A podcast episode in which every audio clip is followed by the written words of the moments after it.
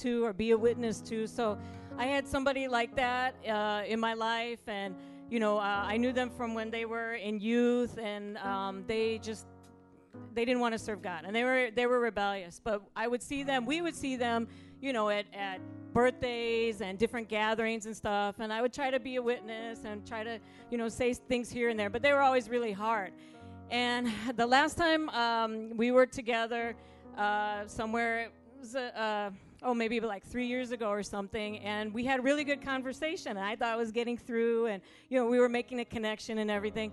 And then, uh, then the next day, I wanted to jump on. I said, "Well, let me, you know, try to uh, talk to them on Facebook and add them and everything." And and then I got nothing. I got rejected, and you know, you feel that little sting, like, oh, you know, an embarrassment. And but I just put it in God's hands. And then recently, um, kind of like uh, what Pastor Joe is sharing about an old friend of his, recently, out of nowhere, you know, I get this uh, friend request and I get a message, and you know, they they're asking me for advice, and then they're telling me, hey, you know, guess what?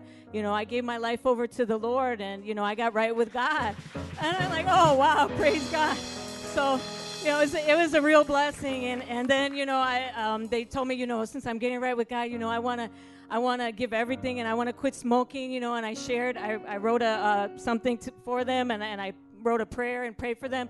And then the next day, you know, they said, oh, I, I, I got a breakthrough. And then after that, then they said, you know, I don't even have a desire to smoke anymore. So I just praise the Lord.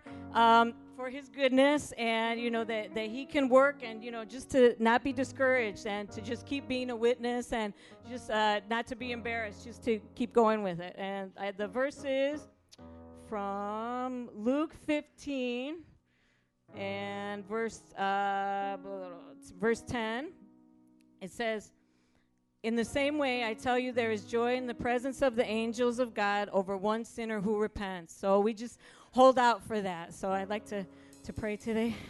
Thank you, Lord. We just thank you for bringing us together, God. We just thank you for this church that, that loves to reach out, that loves the lost, that, that has a heart for sinners, that just has open arms like the Father, waiting for people to come back, God. And we just ask that you continue to, to encourage us, to, to, um, to remind us, Lord, to, to be witnesses, to share the gospel where we are at work, at school, and our family, and to not give up, to keep praying for them. And we just thank you, and we pray that you're going to uh, reach souls during this service, reach the nations, and bring in the harvest in Jesus' name.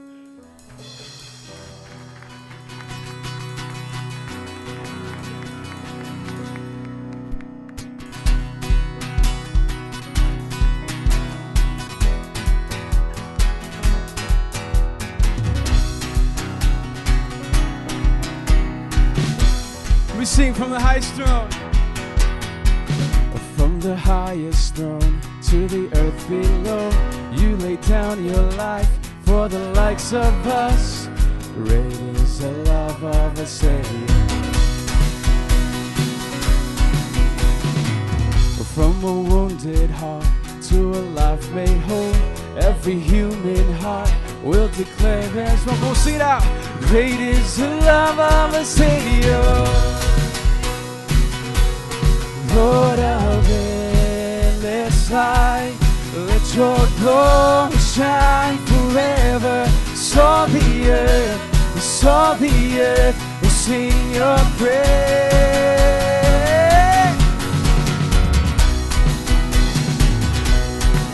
From mountain, from the mountain heights to the valleys low, all created things given life to show. Jesus, we live for your glory.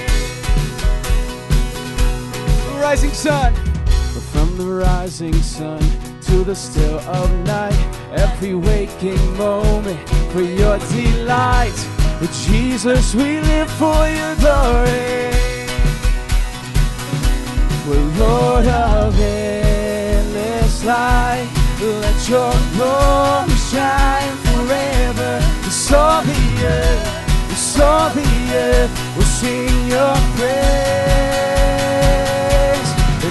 Of every heart, let your name be lifted higher. So our hearts, so our hearts will sing your praise. Lord God be, we sing, God be exalted. God be exalted in everything. Yes, we live for your glory, live for your glory. God be exalted, God be exalted in everything. Yes, we live for your glory, live for your glory. Oh, Lord, oh, Lord of endless light, let your glory shine forever. It's all the earth, it's all the earth, sing your praise. Hope of every heart, let your name be lifted higher. All our hearts, it's all our hearts, will sing your praise. God be, we sing, God be exalted, God be exalted. Come lift your voice. We live for your glory, live for your glory. Sing, God be exalted, God be exalted in everything. Yes, we live for your glory, live for your glory. On, sing, Lord. Lord of endless light, let your glory on, sing out. Forever. So the earth and all the earth will sing your praise. The hope and hope of every heart. Let your name be lifted higher, and all our hearts, and all our hearts will sing your praise. And God be. We sing, God be exalted, God be exalted in everything. Yes, we live for your glory, live for your glory. Oh, and sing, God, and God be exalted. God be exalted in everything. Yes, we live for your glory, live for your glory. Lord of endless light, let your glory shine forever. It's all the earth, it's all the earth, will sing your praise. Oh, hope of every heart, and let your name be lifted higher. It's all our hearts, it's all our hearts, will sing your praise.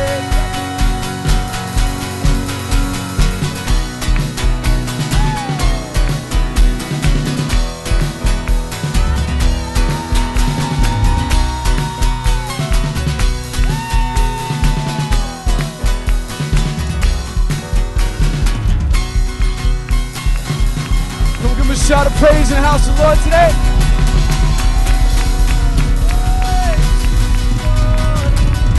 We sing glory to you, God.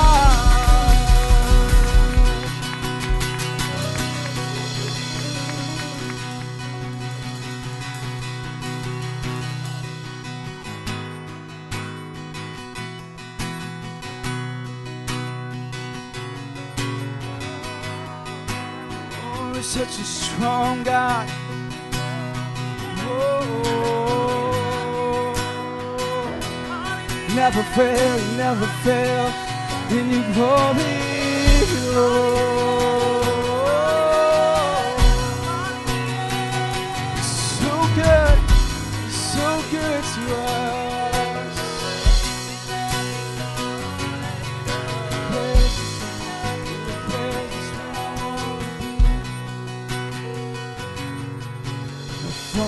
To the fatherless, defender of the weak, freedom for the prisoner. We sing, Father, Father to the fatherless, defender of the weak, freedom for the prisoner. We sing. This is God, in his holy place. This is God clothed in love and strength. Sing out, lift your voice and cry out. Awesome is our strong God, mighty is our God. Sing out, sing lift your voice and cry out. Awesome is our strong God, mighty is our God. Come on, sing it with us in the wilderness. You're with us in the wilderness, faithful to provide every breath and every step. We, you're with, you're with us in the wilderness, to provide every breath and every step. So we sing, we sing. This is God in His holy place. This is God clothed in love and strength. Sing out, lift your voice and cry.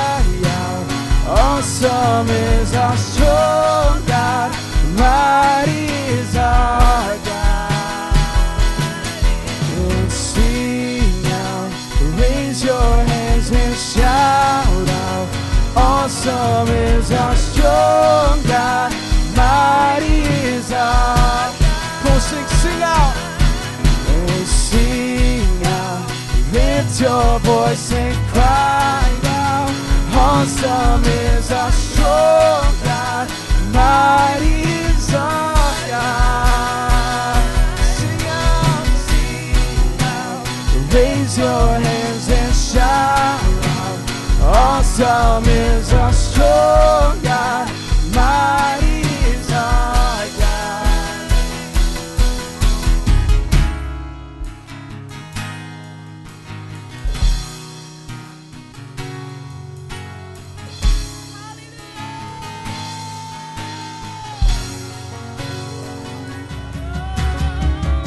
There is no higher, no. There is no greater, no. There is none stronger than our God. Let's lift your voice. There is no higher, no. There is no greater, no. There is no stronger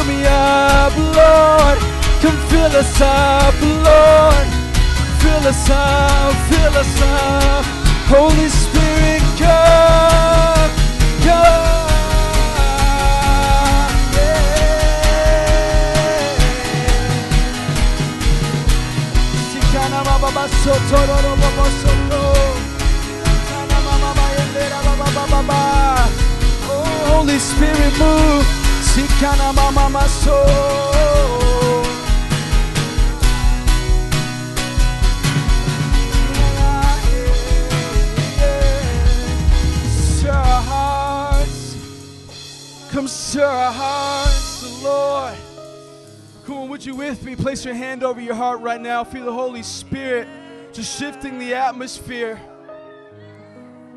Come stir our hearts, oh Lord. Oh, strong God, we invite you. We invite you. Strong God, come stir our hearts. Holy Spirit, come.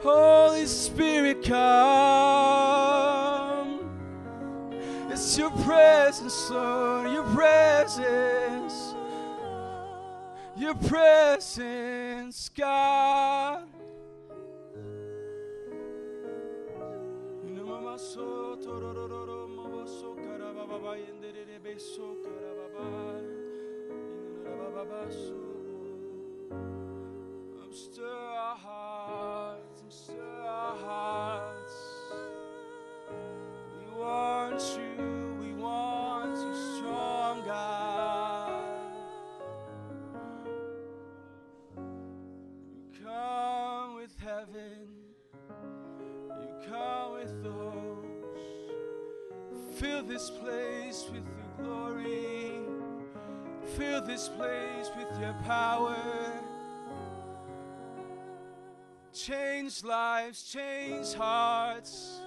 He's coming for you. He's coming for you. Oh, the Lord is coming for you. Take heart. Take heart, He's coming.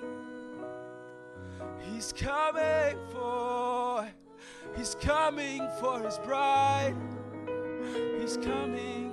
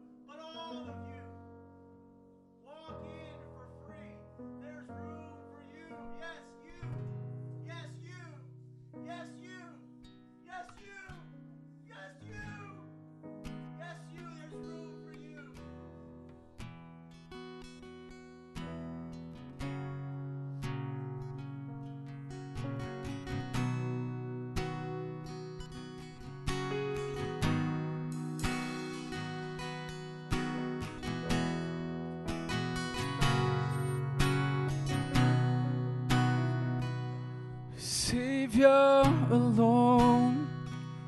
He carried the cross for all of my debt. He paid the cost. Salvation complete. Now forever I'm free. Calvary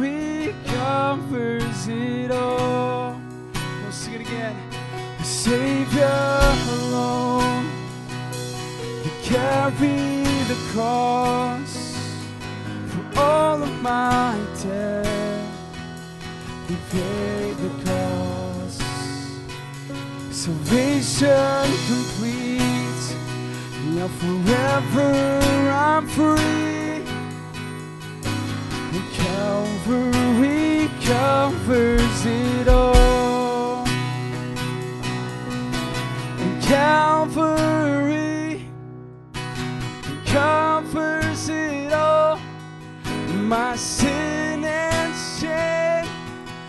don't count anymore.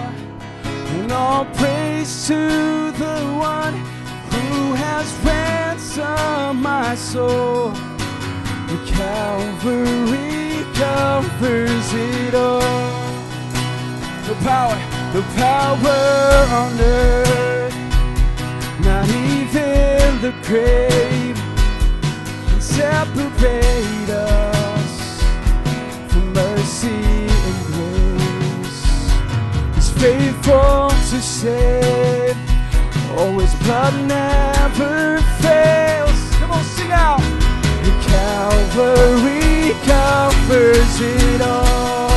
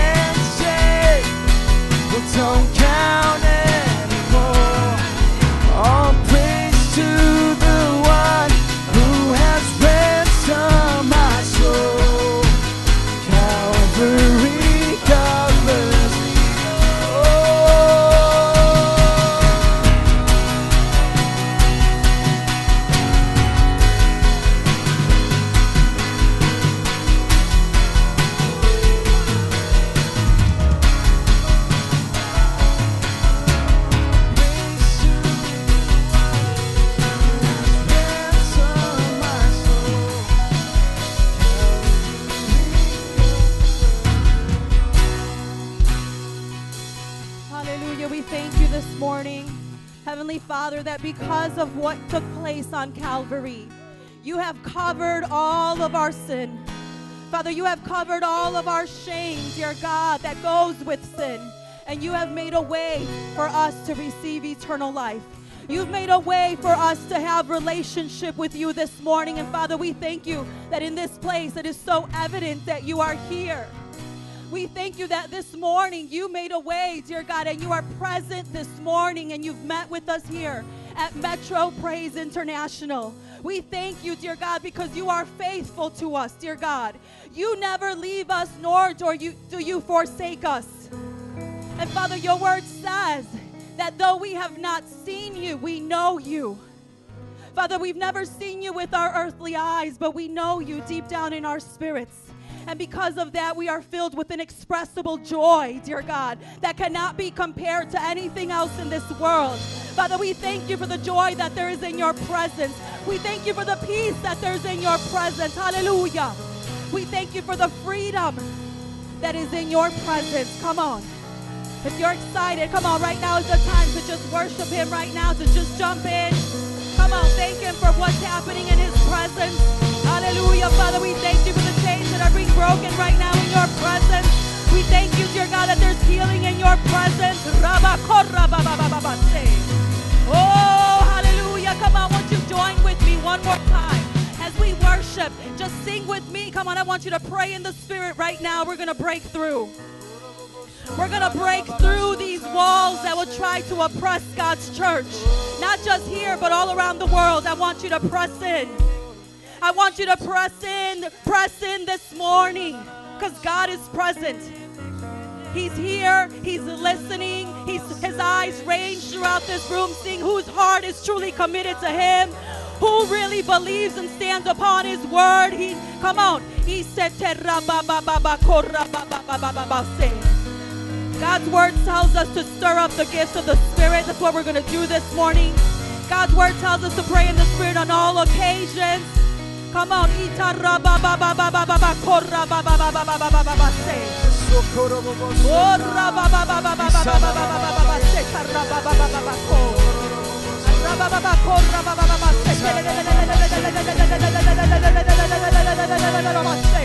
Oh, in the name of Jesus. Come on, the devil is a liar. We come against lies of the enemy in the name of Jesus. We come against deception over God's church in the name of Jesus. He said, Oh, Father God, we let loose truth this morning. We let loose, dear God, the truth that we are found in you. Our identity is found in you.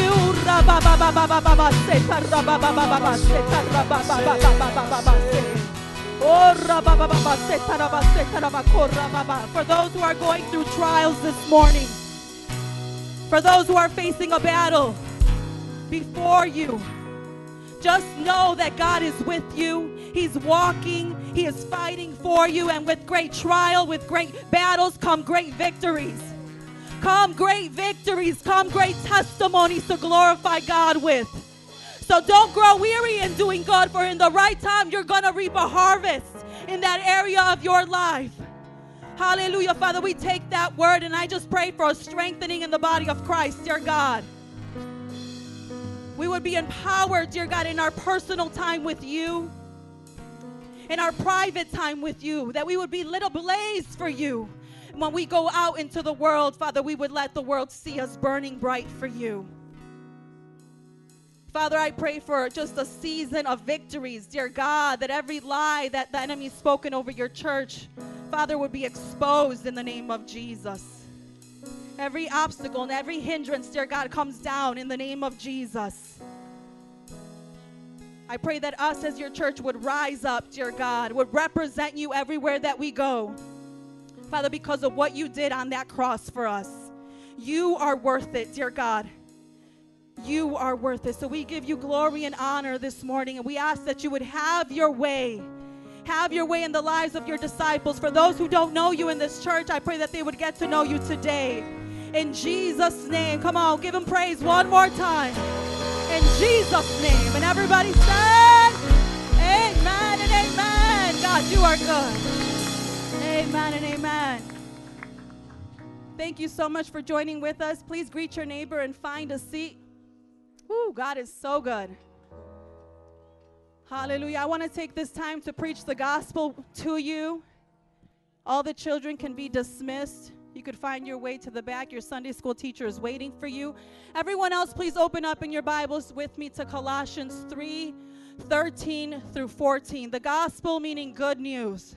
There's good news for each and every person in this room. There is a Savior, and His name is Jesus. The Bible says in Colossians 3, it says, You who were dead in your trespasses and the uncircumcision of your flesh, God made alive together with Him, having forgiven us all our trespasses by canceling the record of debt that stood against us with its legal demands. This He set aside, nailing it to the cross. Amen.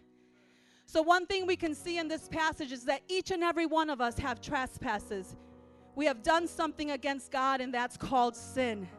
But God made a way for us that when we come to Him, we believe in Jesus Christ, we can be forgiven of sin and be made alive in Christ. Without Jesus Christ, we are all dead on the inside. Our spirit is dead. We do not have that place with God. We are dead in our sin. But when we cling on to what Jesus did on that cross, He wipes away the sin. He makes it right because He took the punishment for that sin. Sin demands payment because of God's law. And Jesus said, I will step in and I will take their place. He says He took it on the cross for all, each and every person. There is not one who is exempt from this. There's not Jew and Gentile. There's no difference. Every person can come to Jesus Christ, but it's your choice to come. All are called. All are called into this relationship with Him, but few are chosen because few choose to put their faith and their trust in Him. Don't be that person this morning. Receive mercy, receive the grace that is found at that cross. There is power there is power in what Jesus did for you. So if you don't know Jesus Christ this morning, today is the day for you to be saved. Be born again. Receive the life that He has for you. And all it takes is one step of faith in Him. Amen? If that's you and you want to be saved, we're going to have some prayer workers right here in the front, and they want to pray with you. They want to walk you through this prayer of salvation and teach you how to grow and how to walk as a disciple of Jesus Christ. Amen? So please stand to your feet with me this morning. We're going to pray. I want you to stand in agreement with me. And maybe if you're already saved, I want you to just begin to think about those people in your life who are not saved, whose sin has not been wiped away. And so when they face Christ on Judgment Day, they will not have a place in God's kingdom. So as we pray for those in this room, I want you to also keep in mind those who are not saved in your life so that you would be able to bring this message to them tomorrow on a Monday morning or throughout the week. Amen. Let's pray. Heavenly Father, we thank you for the good news that there is, dear God, that there is forgiveness of sin found in you, Christ Jesus. I pray, dear God, that if there's anyone in this room who doesn't know you as Lord and Savior, today they would be convicted of their sin. They would not be settled right inside in their hearts, dear God, and they would know that the peace can only be found in you. I pray for born again spirits and disciples to arise in this church, dear God, that they would get connected and trust in the vision that is here at this church and be sent out into the world to carry this good news all around the world. We thank you for what you're doing, dear God, and what you're about to do. Have your way in our lives. In Jesus' name we pray. And everybody said, Amen and amen. God is good. So, right now, yes. What we're going to do is recite our confession of faith. This is our biblical worldview. This is what our church believes and stands on. And We're going to recite this with power, with passion, and very, very loudly. All right, I want to hear you guys. So, on the count of three one, two, three. I believe in one God and Creator, who is the Father, Son, and the Holy Spirit.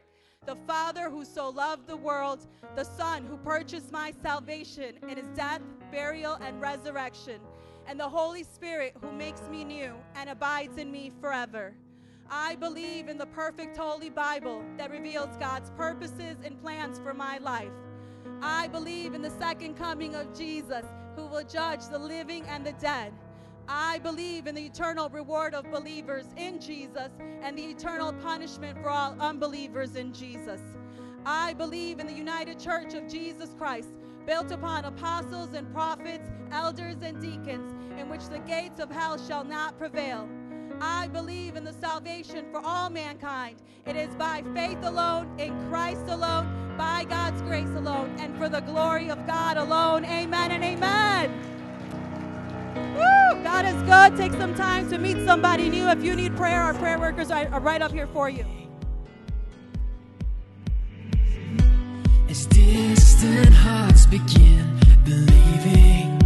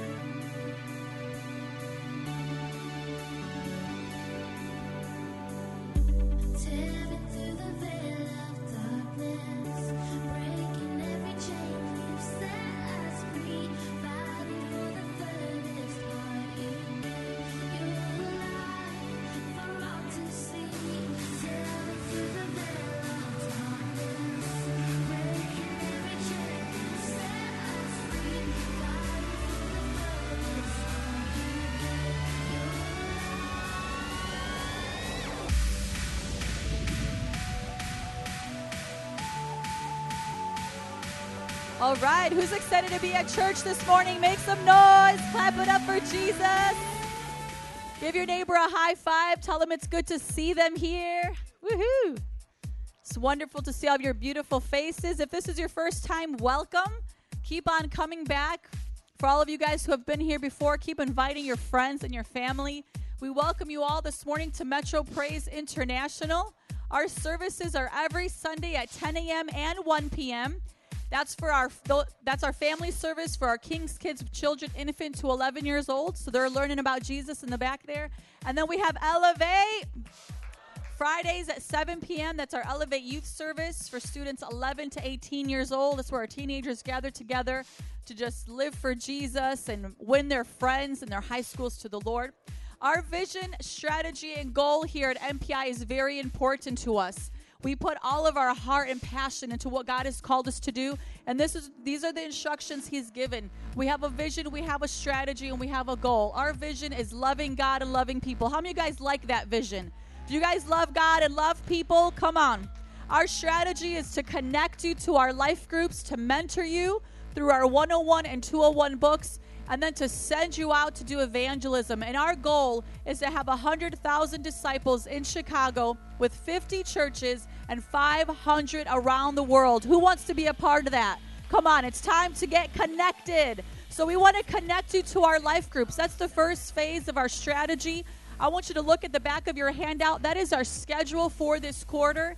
If you have not uh, visited any of these life groups or have become faithful, Make that your New Year's resolution. Start out 2016 saying, I'm going to connect through the life groups at MPI. And here's a snapshot of what's happening this week. Starting today, we have our single mamas. Come on, make some noise, single mamas. They're meeting today. God's doing awesome things in their lives. Childcare is always provided at that life group.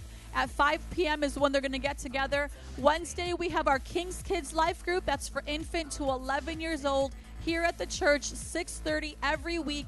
Bring your children here. That's where they're going to grow. That's where they're getting discipled. They have the awesomest uh, teachers and leaders pouring into their life learning about the word of god memorizing scripture.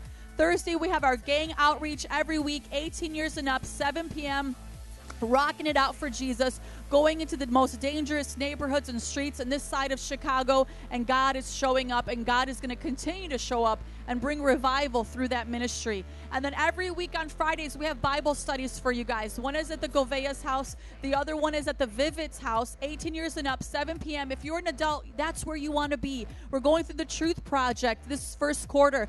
Tough questions, awesome conversations that are being stirred up in people's hearts. It's an awesome place to be. You want to feed yourself throughout the week. Be a part of fellowship, koinonia. Somebody say koinonia.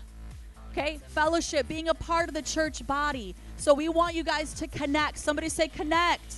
That we want to mentor you through our 101 and 201 books.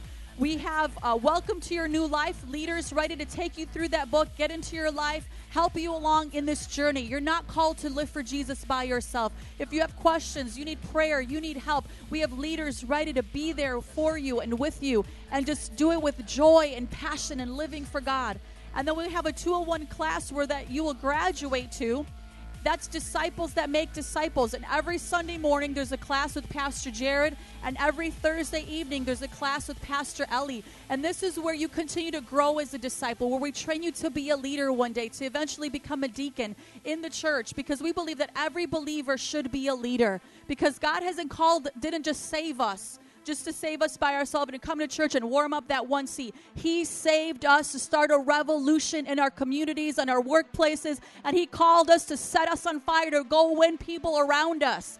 And if we're only thinking about us, us four and no more, we won't we won't reach the world for Jesus. How many of you guys want to win Chicago for Jesus? Come on.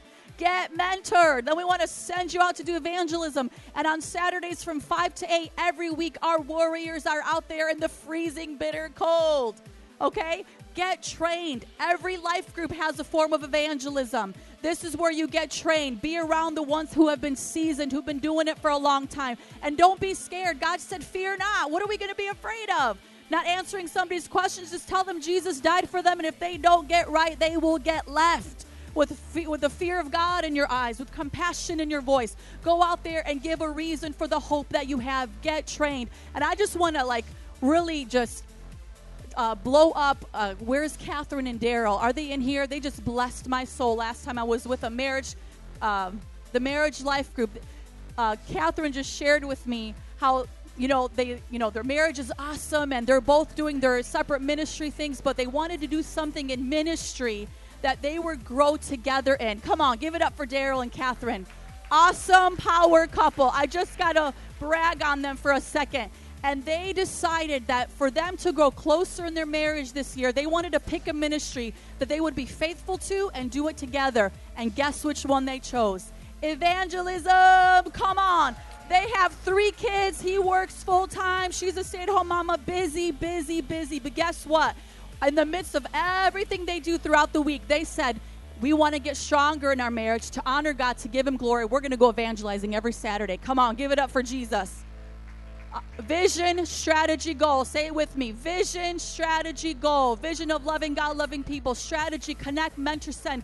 Goal 100,000 disciples in Chicago with 50 churches and 500 around the world. How many of you guys know we got a lot of work to do? Come on. We need laborers, laborers into the harvest field.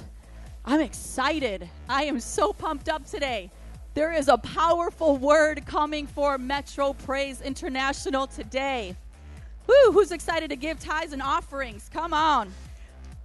We get these lessons from the Disciples Giving book. I'm going to read this slide in just a second. We have 52 lessons in the Disciples Giving book. We're on lesson four today, but we want to remind you guys every week really teach it from our heart that our tithe is 10% of our total income given regularly and faithfully to the church. It's not the leftovers, it's the first thing that comes out. And then we give our offering to missions and building. Various mission projects throughout the year. We're pa- we give out Bibles to different nations, uh, just blessing anything that comes our way. We just bless people through that mission offering. And then our building fund is to purchase the new band equipment, which we'll get into in a little bit. So let's turn to our um, section one of the giving book. We are in lesson four. You could follow along on the screen or you could go to givingbook.org as well. Lesson four the tithe is relevant for today. The tithe is 10% of our total income given to God faithfully. We're going to be reading Matthew 23 23. Woe to you, teachers of the law and Pharisees, you hypocrites! You give a tenth of your spices, mint, dill, and cumin, but you have neglected the more important matters of the law justice, mercy, and faithfulness. You should have practiced the latter without neglecting the former. Here are the two main points. Number one, Jesus commended the Jews for tithing. The Jewish leaders were rebuked for many things, but being faithful in tithing was something Jesus complimented. That's a good thing, but God wants us to be balanced. So it's not just about giving our money and then living like the devil Monday through Saturday. Our money will not save us. It's living a balanced life in Jesus, following his commands wholeheartedly, fully, with everything in our being. So the Jews were rebuked for not doing the latter, but they were commended for tithing. So they had that right. But we can't do it out of a heart of religion, it has to be through relationship. Number two, tithing by itself is not all God wants. God wants more than just our wallets, He also wants our hearts. We should practice both tithing and justice, mercy, and faithfulness. It's not either or, but rather both and. God wants a faithful people, people that are separated and holy unto Him. And it's every area of our life, everything that um, that that we touch, that we're involved in. God wants that. And the summary is this: Jesus was concerned with people giving their best to God in tithing, and He wanted people to be full of love for others. Therefore, we should do both today as well. You guys want to do that? Let's apply this. Number one, be faithful in tithing. Number two, don't hide your disobedience behind giving money. Be sure to both tithe and be obedient to all of God's other commands. You guys with me on that one? Let's be a church that lives that out. Let's confess this together on the count of three. One, two, three. The tithe was implied with Cain and Abel, revealed to Abraham, established in the law of Moses, and is still relevant for today. It comes with a blessing and curse. It must be qualitative, a priority, and a faithful practice in our lives. The tithe advances the kingdom of God, tests our maturity, breaks the attitude of greed through obedience, is mandated for all, and brings us into partnership with God and His church. If that gets you excited, please stand up to your feet with me this morning as we prepare to give God our very best, to honor Him. The Bible says that this is also an act of worship. Giving our tithes and offering is an act of worship to the Lord. So, worship is not what we do in the beginning of service where we just clap our hands and sing songs. This too is an act of worship. Following God's commands is an act of worship. So, again, tithe is 10% of our total income given regularly to the church. We designate our offerings towards two different places missions and building. And I just want to remind you guys on the envelope, please be very specific of the amount that you want to go towards each each designated place so that we can make sure it goes where you want it to go. So there has to be a specific amount on the envelope for tithe, missions, and building. Here are four ways for you to give. Number one, in the bucket during the offering up here in the front by the altar. Number two, in the wall mounted drop boxes in the back. Number three, in the back with credit or debit card with Pastor Griselda. And number four, online with Chase Quick Pay, PayPal, Bill Pay at mpichurch.org forward slash giving. How many of you guys excited about all those options? Come on. We make it very convenient for you. This is our mission offering um, budget or plan for the year. new band equipment. I know if you're not on the worship team, you still got to be excited about this because this whole thing is going to be rearranged and transformed. We're taking it to a whole nother level. So, number one, pray, ask God what you should give. Number two, listen to the Holy Spirit, be obedient. And three, give generously, even if it's more. If God gives you an amount that you know there is no way you can do it, that's probably God because He's going to show you that with Him all things are possible, and you have all year to watch Him show Himself and have Him show off in your life. Let's recite this verse together. Philippians 4:18 and my God will meet all your needs according to his glorious riches in Christ Jesus. Let's pray. God, we thank you so much for your abundance, your abundant love, your abundant provision. You go above and beyond to provide for us, to care for us. And I pray, Lord God, that we in turn as your children, that we would trust you, that we would remain faithful to you, oh God, that we would give to you all of our finances, all of these tithes and offerings that you request. But most importantly, God, that our heart would fall in line with you, oh God, that our our our path that we take, God, will be pleasing in your sight.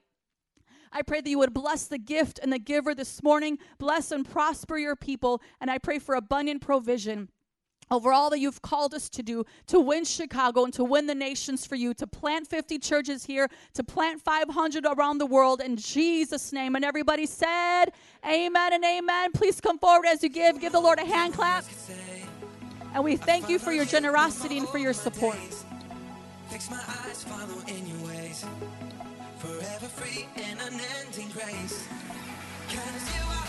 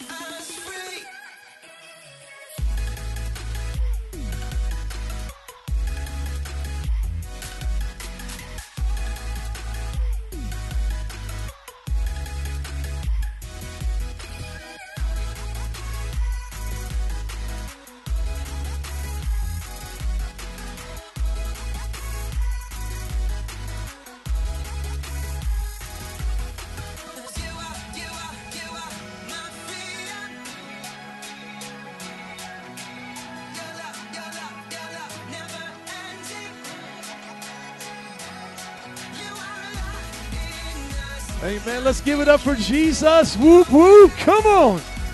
Come on. We got the overflow section right here. We'll be expecting some amens. Woo! Open up your Bible to John chapter 15. If you're ready, somebody say, I'm ready. Amen. If you guys are on my Facebook page, you know that I asked for your prayer for today because today is going to be such a powerful message. It's such a joy and an honor to share my heart with you, and I never take it for granted. But on my Facebook page, if you're not my friend, you should be my friend, okay? But I put this up, and I want to start off here as we get ready to go into our sermon series on Chosen. I want you to listen to this that was on my heart yesterday, which is. Um, normally the day I go over again what I've prepared throughout the week to preach. And I want you to hear this from my heart because it's so important for today. Our, our sermon series for the year, Chosen, is about us being chosen by God to do great things, to bear fruit for the kingdom, to be all that He called us to be. And when we come to this church every week, you hear our vision, strategy, and goal. You know, we made a new slide for this year so that you could get it in your heart. And what I have done as a pastor over these last few years is dedicate myself to this. As a matter of fact, there's never been a time when I've been in Chicago pastoring that this was not my focus. From day one, we actually have people in this church that were a part of my wife and I's home Bible study. Jessica is in the back with the children, but Salvador Castellanos, would you stand up, please? Let's give it up for Salvador. Amen.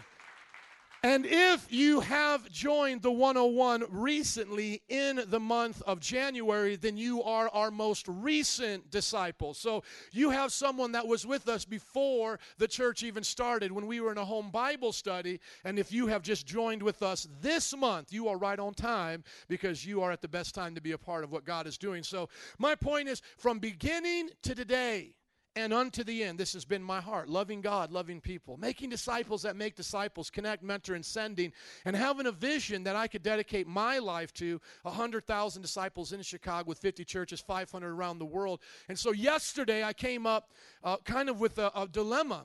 And I called it my dilemma, the pastor's dilemma. How do I preach one message tomorrow in both Sunday services that capture my entire life mission without my passion overshadowing the whisper of the Holy Spirit in people's hearts? You see, how do I share with you what I am most passionate about? I am more passionate about Christ and being his disciple than I am about being a father and a husband. Because without being a disciple of Christ, I cannot be a good father and a husband. Hello? This is everything to me. This is everything to me. How do I do it? To the point where you don't just think you heard a guy that really loved his job and you don't forget to hear what God is saying is your job. How do I celebrate the great things that God has done in our midst here in this church with over 80% of our people involved in discipleship? The national average is somewhere around 20%. My friends, congregations all across this city and nation are sick. Sick. I'm telling you, the congregations, many of them are sick. Big numbers doesn't mean great health. You can have a tumor grow fast and big, that doesn't mean it's healthy. You can have a belly grow fast and big, doesn't mean it's healthy.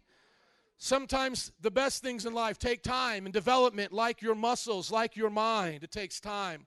So, how do I celebrate those things without forgetting to tell us there's higher heights to go to? We can't live in the past. How do I speak to each one of your hearts? Literally, how do I speak to each one of your hearts without exposing personal things you've shared with me, either at the prayer time, at the end of service, and the fellowship time, or at my house? How do I do that? Because I have to make it personal to you today. There are many of you that need to get offended by this message. There are many of you that need to get bothered by this. Many of you, not just a few of there are many of you that need to sense that something's not right. And others of you need to be encouraged because how do I encourage those who are giving it their all and yet tell them there's more and they don't feel like they have to burn out? Because there's others of you who are doing everything that God is asking you to do, and you don't need a rebuke today. You need an encouragement to tell you there's more to do, but I don't want you to hear that more to do and say, I'm going to burn out instead of burning up for Jesus. How do I let you know today that everything in my heart isn't here because I'm selfish, but it's of God?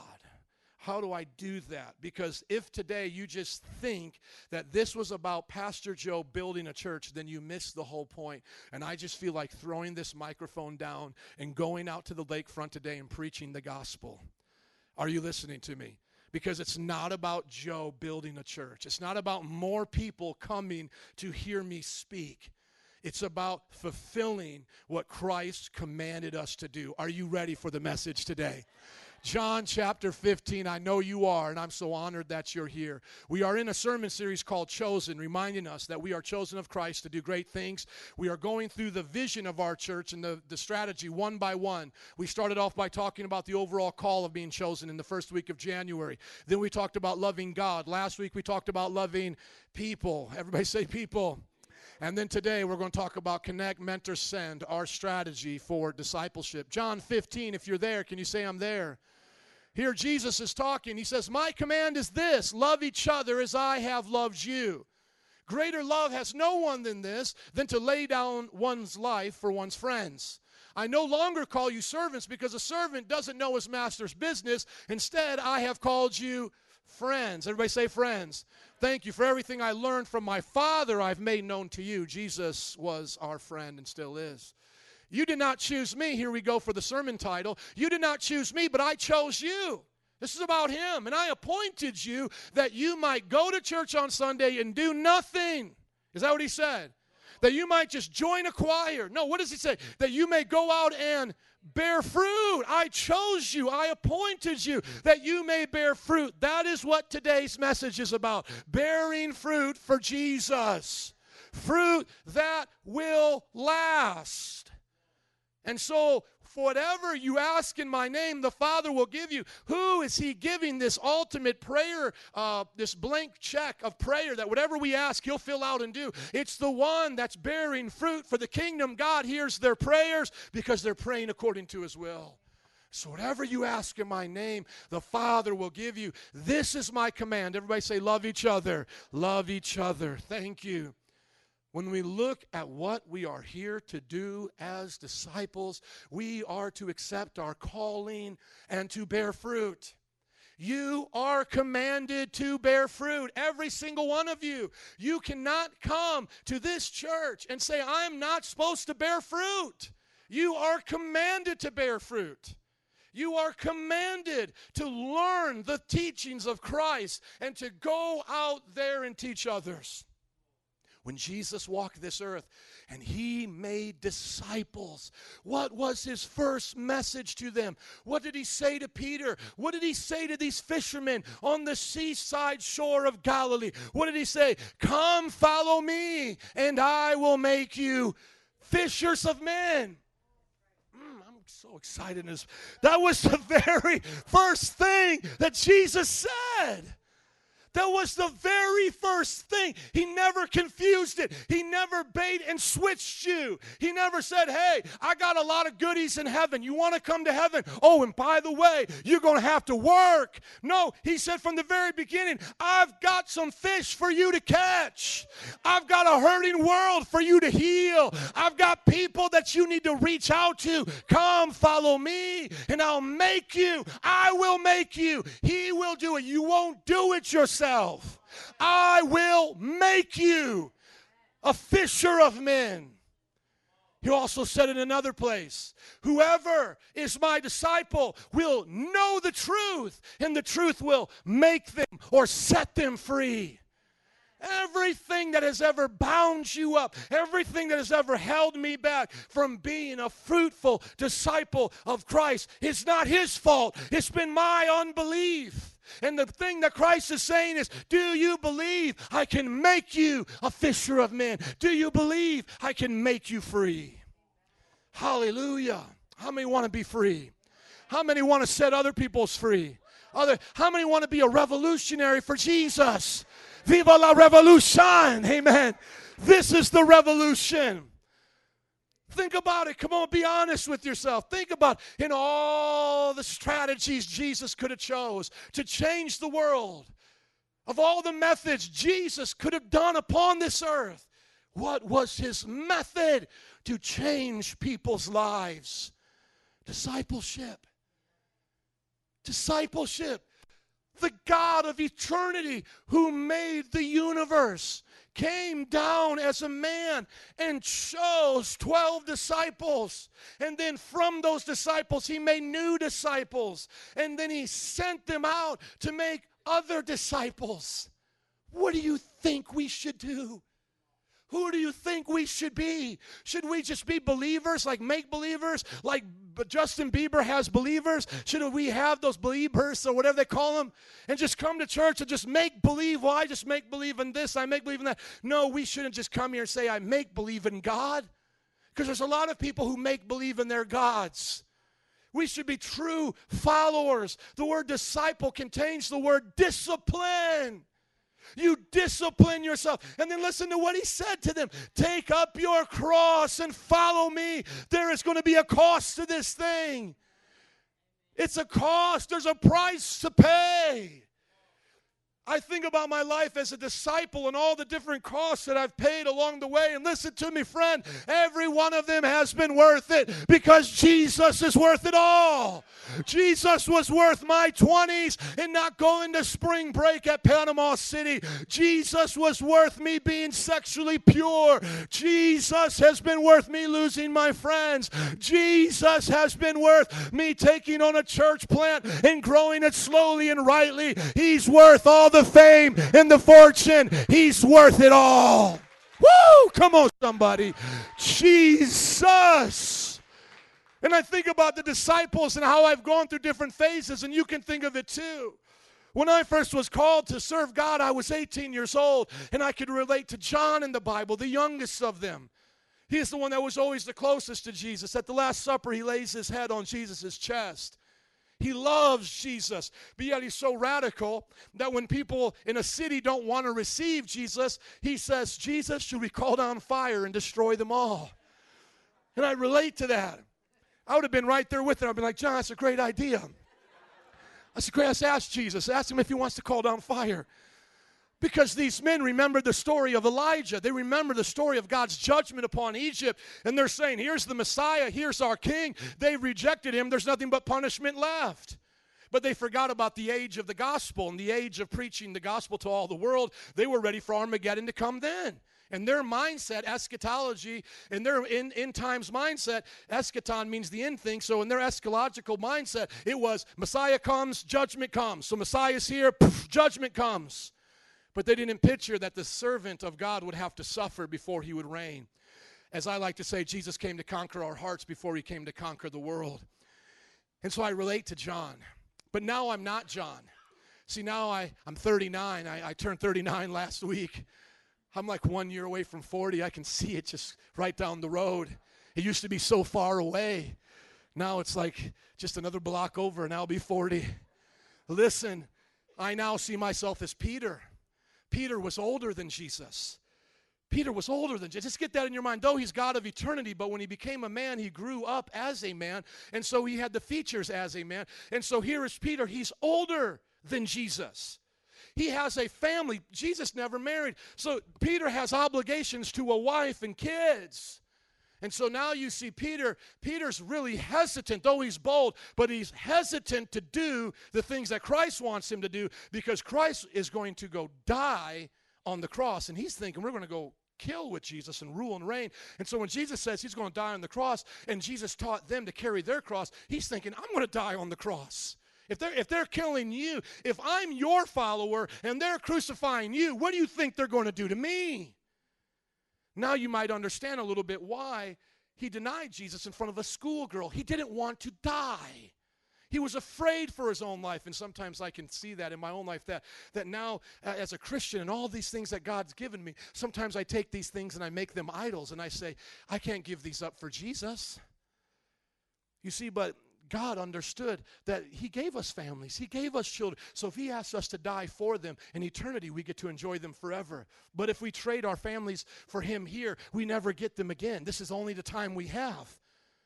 And Peter ended up becoming a great martyr for Jesus. He repented of that. Christ restored him. And so I can see that I can also I can look at all my life and I can go, yeah, there was times I was like John, I was radical, and then there was times like Peter where I kind of denied what God wanted me to do to save my own skin. But I always see Christ remaining the same. He's still saying to me, "Come, follow me, and I'll make you fishers of men. I'll make you a disciple, Joe. Come follow me. And so I want us to watch this quick little uh, video here to prepare your heart for the message because I want us to understand today church is not about anything less than making disciples. Disciples is the heartbeat of Jesus. And we shouldn't get confused by what the world offers us. We should see this as our true calling discipleship.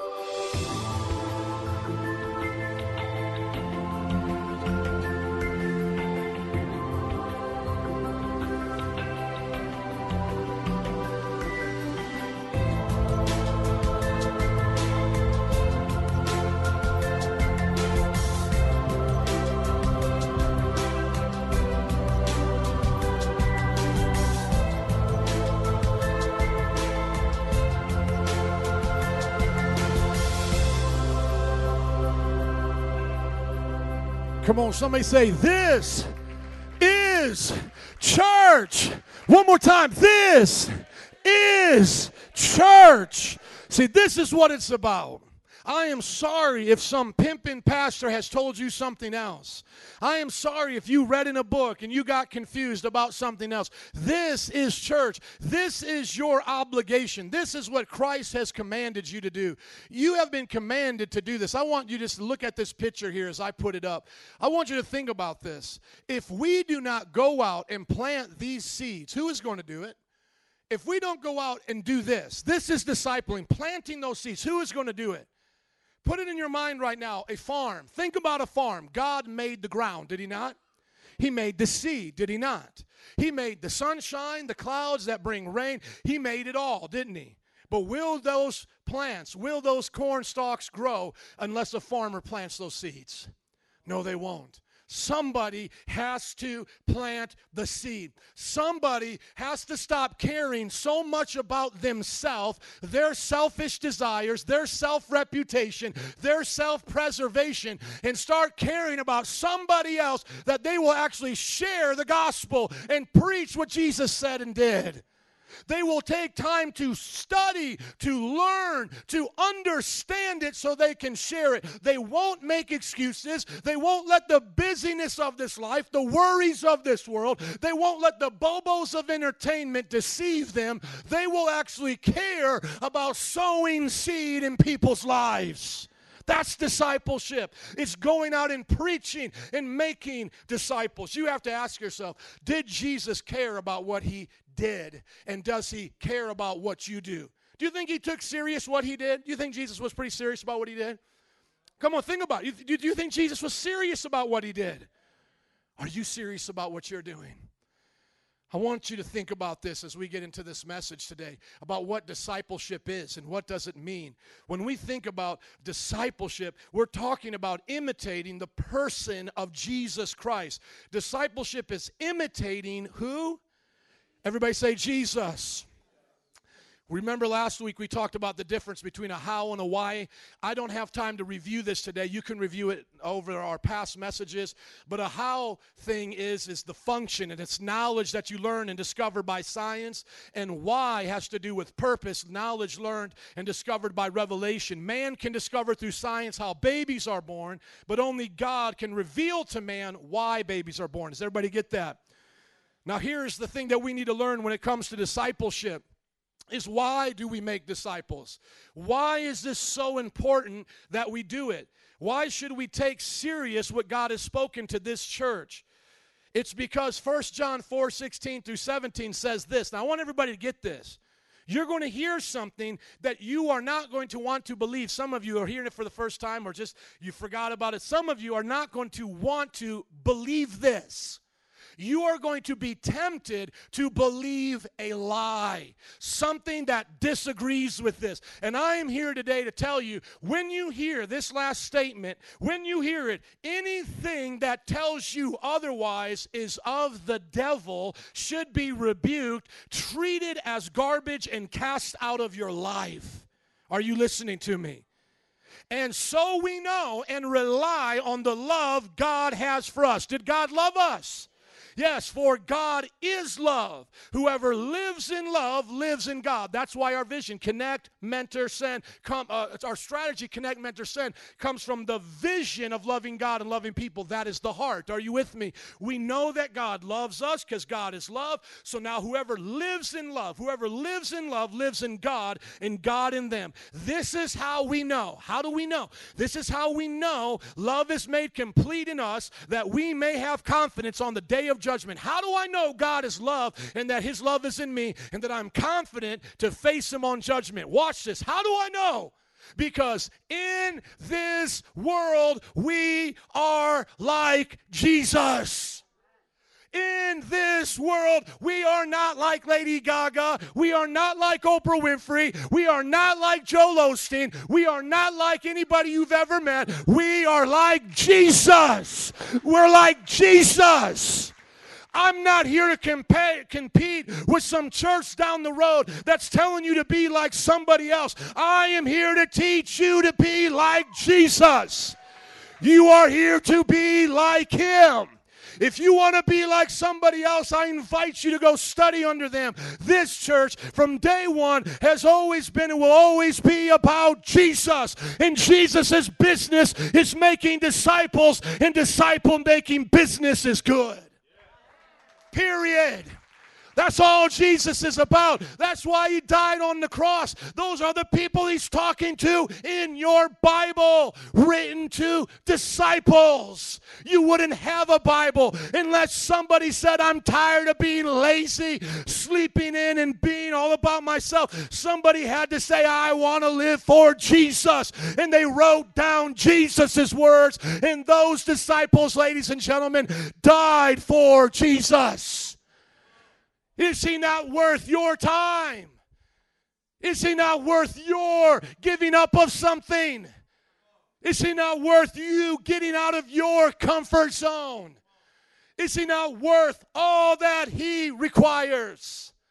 Is not he worth it? Jesus, you and I are to be like Jesus.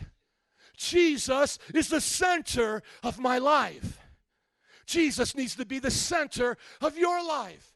Every mother, every father, every marriage, every home, every job, every community. Jesus. Jesus. That's what it's all about. It's what it's always been about. So, why do we make disciples? Why? Because man was created. You were created to display God's image as a disciple of Jesus Christ. That's why you were created.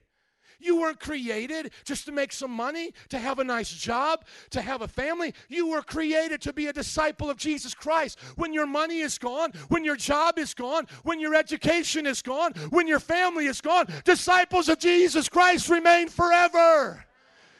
Everything will pass away except Christ and His Word through His people. You look at your life.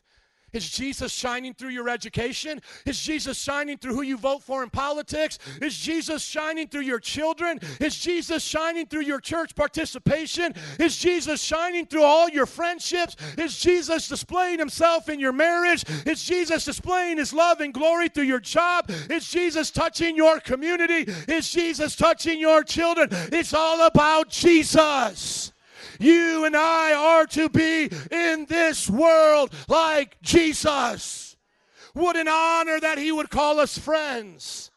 What an honor that he would say, Whatever my father told me, I'm telling you. I'm telling you what my father told me. And this is what he wants you to do. He wants you to bear fruit. Get up off your holy backside and bear fruit. Fruit that will last. Last longer than your car, last longer than your job, last longer than everything you think is valuable here. It will last and it will bring God glory.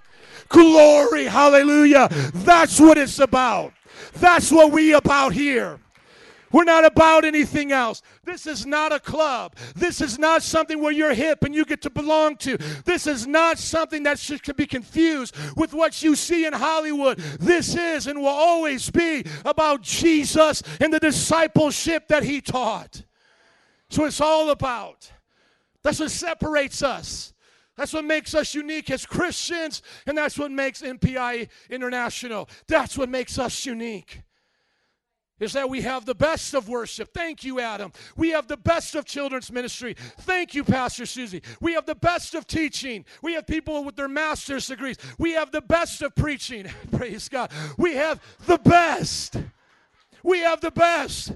But we humble ourselves and preach in storefronts because we won't dance the tune of a backslidden, lukewarm church. We said we'll start our own. We'll start it in a house and we'll say, This is what a church looks like. This is what disciples look like. We'll preach on corners. We all preach on corners here. Every single one of us. Why? Because Jesus preached on corners. That's why I preach on corners. I don't need to prove anything to some lukewarm sissy preacher. I'm on a corner because Jesus stood on corners. He stood in marketplaces. He lifted up his voice. He was mocked by the multitudes because he loved people. He couldn't keep his love to himself. He couldn't keep it in a synagogue. He had to bring it to the highways, the byways, the least of all creation, and say, I love you, I love you, and I love you. That's why we preach.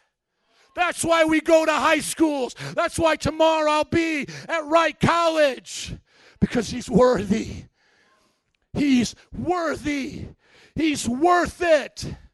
He's worth the mockery. He's worth the shame. He's worth the small storefront building. He's worth whatever us pastors have to pay. He's worth people coming and going. It doesn't matter. We will stay. We will remain if others don't. We'll find 10 more to take your place. Listen to me. We will find 10 more that are more radical, more dedicated to you if you don't want it. Why? Because this is what God told us to do. There is no discussion. There is no further debate. This is where we set our feet down. This is where we make our stand for the discipleship of the nations. Hallelujah. I'm so excited. Now you know why my prayer was. How do I not let my passion overshadow the whisper of the Holy Spirit? Because I don't want you to walk out of here and say, oh, I better be a disciple now because Pastor yelled at us. No, no, no. You be a disciple because Christ spoke to your heart. And that's why, as I see Jason, he at Wright College, excuse me, Columbia College, did a worship conference and a concert. There at Columbia College, that's what a disciple does at Columbia. I look at another one of our college students, Lawrence, did another worship night at their college last year. Two colleges were given the gospel in their auditoriums because of what disciples are doing. You see, to compare a disciple to a normal church going person is like to compare a Navy SEAL trained warrior to a child with a Nerf gun. Yes, you both have something that shoots something, but you, that child, and that Navy SEAL are totally different. And I am tired. Listen, everybody, look up at me. I am tired of our pastors sending babies to battle the devil. I am tired of watching us get our butt kicks all in the media, all over this city, watching our children turn to gangs and drugs. It is about time we show the devil what it looks like when a bout it, bout it disciple steps in his territory and takes back all that he stole from us. We take back the schools that he stole. We take back the politics that he stole. We take back our families in Jesus' name. Devil, I will meet you on the battlefield. I will meet Goliath there with my God. Doesn't matter how big our culture is, it doesn't matter how much sin is in our culture. All generations have known sin before. The gospel came out of a time of great iniquity in the Roman Empire where homosexuality and lesbianism was rampant, where pedophilia was rampant in their military, where corruption was all around, racism between the Jewish people and the Samaritans. This is where our gospel was birthed. And we gave our lives. Our brothers and sisters, your heritage, more than your countrymen of a nation, your heritage of Christians who you will be with for eternity. They, my brothers and sisters, were just like you, but in their generation, they said, I will give it all for Jesus. And that's why the gospel went around to the Roman world and brought a Roman empire to its knees. Because disciples said, We don't just die, we multiply. We will put 10 more in the place of one. Right now, the underground church in China grows exactly like you see in that video. They don't have buildings, they don't have notoriety, but they go and they preach and they teach and they meet in barns and they meet in fields and they meet in homes. And the gospel is spreading like wildfire. Oh, to God that He would do it here in Chicago. A hundred thousand is not going to come because I get on TV and people think I smile a lot and I make them feel good. This is not a self help message. This is a self die message. This is a, not a come and live your best life now. This is come and die and live Jesus' best life now. It's not about your wants and your desires, it's about our life for His glory. And in the midst of that, we get blessed. But some of us won't have a lot of blessings here. Some of us will suffer more than we'll be blessed here. But Jesus says that's all right because your momentary suffering here purchased for you an eternal weight of glory there. An eternal weight of glory there. I was watching a, a documentary, yes, uh, just a short video about this missionary in the Congo.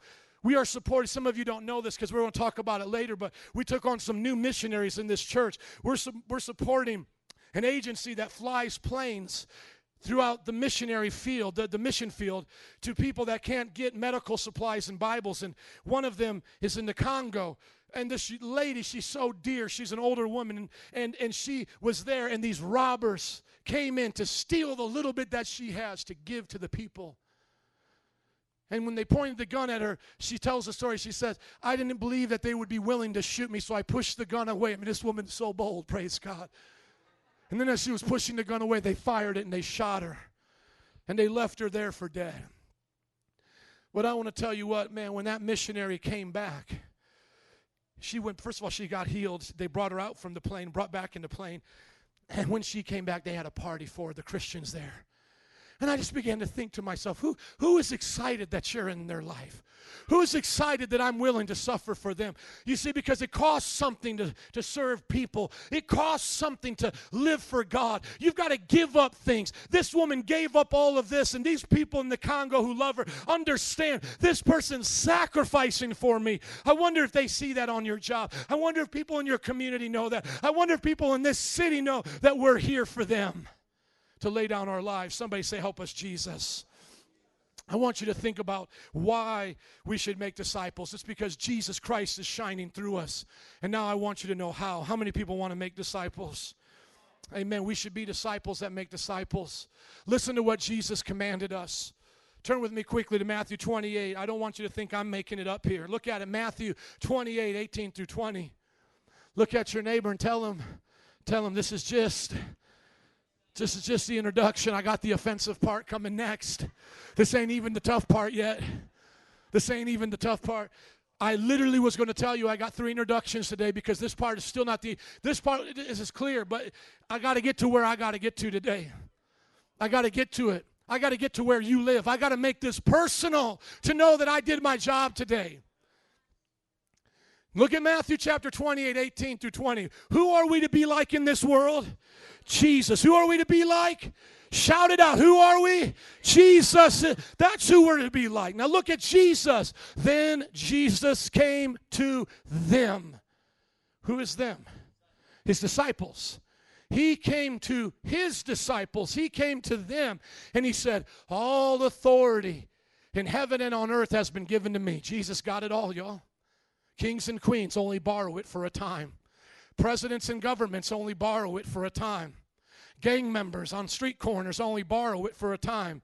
Nations like North Korea and China only borrow it for a time. Hell, Jesus has it all. And so, therefore, we should know right now our hearts should not fear because anything that happens is Father filtered. If I die on a mission field, it's Father filtered. If people fire me from my job, it's fired, it's Father filtered. If people don't like me, it's Father filtered. Whatever I do in this command, I can trust that God is with me because all authority in heaven and on earth belongs to that man. Therefore, therefore, go and make disciples of all nations baptizing them in the name of the Father and of the Son and of the Holy Spirit, and teaching them to obey some of the things I commanded you. How many things?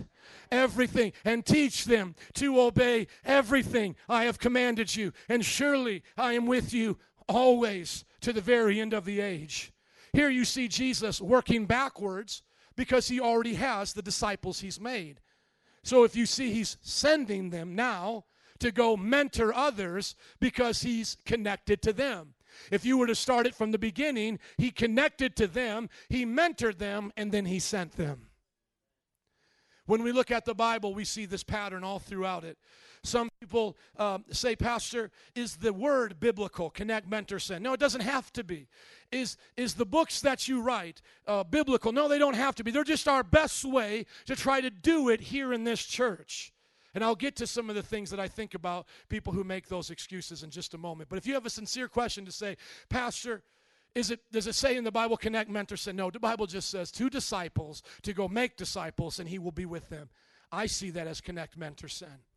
When we look at connecting, Jesus in Matthew 11 28 says, Come to me, all you who are weary and burdened, and I'll give you rest. You see, the call of discipleship comes with the call of resting from your own selfish ways. The reason why, everybody look up at me, please. The reason why many of you are tired, the reason why many of you are stressed out, is not because you're doing so many good things, it's because you're doing it so many wrong ways and doing wrong things. You may be doing good things a bad way. Listen to me. Many of you are stressed out with your family, not doing it the right way. You're not raising a family the right way. That's why you're stressed out. Some of you stressed out with your job. You're not doing the right way. And then some of you have the wrong job. Some of you have the wrong things in your life, and you need to change them. Because here is the promise, not mine, but Jesus's. All those who come to him are free of their burdens and are in rest. So if I hear come from your potty mouth that you can't do discipleship because you are burdened, listen to me, you are not with Christ like you should be. And I'm not just talking to one or two of you. There's about 15 of you in this church that make that excuse quite often. I'm too busy. What you're saying is, I'm too away from Christ. That is what you are saying, and I love you enough to tell you that. You will not come to Christ on Judgment Day and say, I was not bearing fruit because I was so busy. He will say to you, You prioritized the wrong thing. You were busy for the wrong thing. Your busyness is what burns you out, not me. Everybody look up at me so I don't hear any of this come out of any potty mouth here. Discipleship does not burn you out. Discipleship does not burden your life. Godly discipline is not the extra thing messing up your life today. You are messing up your life, and that's why you need to deny yourself. Take up the cross of Christ and crucify your flesh and follow Jesus. You follow Jesus until you meet him in the air or you meet him down there when your body dies. Not in hell, but you know what I mean. In the air or down here, you follow him. Get it out of your potty mouth. Get it out of your, if you, if you are not at rest, young child or older saint, listen to me. It's because you're away from Christ. Get close to Jesus. Either he carries burdens or this is a lie. Either he says you will have no burden and no weariness with him, or he is a liar. How many think Jesus is a liar? How many think Jesus is telling the truth? So being connected to Him proves itself in our life because we're at rest and we're free from the mundane burdens of chickens in the henhouse. We are flying on the wings of eagles. Some of y'all don't even know that's in the Bible. Y'all want to see that in the Bible? How many believe we should preach a little bit today? Amen mount up on wings like eagles. I'm tired of hearing people tell me how tired they are of being a disciple. I'm tired of watching you get whooped by the devil. If we're talking about what we're tired of, I'm tired of you making excuses. I'm tired of you living busted and disgusted. I'm ready for you to man up or woman up and live for Jesus like you got something to live for. Hello, somebody. Look at Isaiah chapter 40, verse 13. This is the Bible. This is, somebody say, this is the Bible. This is not man's opinion. I want you to thank you. Look at this for me as I find it up here. Matthew chapter, or excuse me, Isaiah. It's all in my heart right now. Matthew, Isaiah. Come on, Jesus. Look at what it says here. Thank you. Help me out today. I need, look at this. This is the Bible. he gives strength to the weary. If you say, I don't have strength today to be a disciple, you are not with Jesus. Stop making excuses. Jesus says he gives strength to the weary and increases the power of the weak. Well, this is just a church of young people. That's why they're all disciples. No, even youths grow tired and weary. Even young people get tired and weary, and young men stumble and fall. You think it was easy serving God in my 20s? You think it was easy to give up everything? No, I stumbled and fell. I made mistakes. But those who hope in the Lord will renew their strength. That's what's kept me for 20 years is the strength of the Lord. My hope is in Jesus not my effort, not my ability to change myself, not my ability to make myself a disciple. God forbid. Only thing you and I can make ourselves is a mess. God makes disciples. Jesus makes the soul at rest. The Lord is my shepherd, I shall not want. He maketh me lie down in green pastures. He maketh me to lie down, rest in green pastures. He leads me beside the still waters and restores my soul. Discipleship is your connection to a soul that is at rest. Discipleship is your connection to a restful life. Well, I don't know how to do it, Pastor. Well, that's why you got to be made a disciple. The same thing keeping you from discipleship, my dear friend, is the same thing keeping sinners from salvation. Your unbelief. Well, well, Pastor, I'll clean up my life and then I'll come to church. Well, Pastor, I'm going to do this stuff and then I'm going to come to church. It's like trying to wash your car before you bring it to a car wash. You bring it dirty and you get it washed. You come weak and you leave strong. You come tired and weary and you leave with the strength of the Lord. It says, They, these who wait upon the Lord, will soar on wings like eagles. That's what they're like. You look at the disciples in our church, they're just as busy as you. Their lives are complicated just like yours, but they are not going through it with a pity patty party like some of you. And the reason why they're soaring on the wing, on the wind like an eagle, is because they're a disciple of Jesus Christ. That's the difference. Some of y'all don't even have time for the stories I could tell you. Could tell you a story about Richard Wurmbrand being in the prison cells of communism in Romania and all of these fake Christians being with him, and they would all turn their back on God. Once they told him, if you deny Christ, we'll give you a new job in the communist revolution. We'll take care of your family. They would leave, they would leave just like that. They would leave just like he was watching them all drop like flies. He said one was a famous Christian singer, wrote hymns, sang in all the big churches. The moment they offered him a new gig at a university teaching music or whatever, he was gone, baby, gone. And some of you think you have what it takes to live for Christ, and you can't even suffer for him now. How will you suffer in the times when they get rough?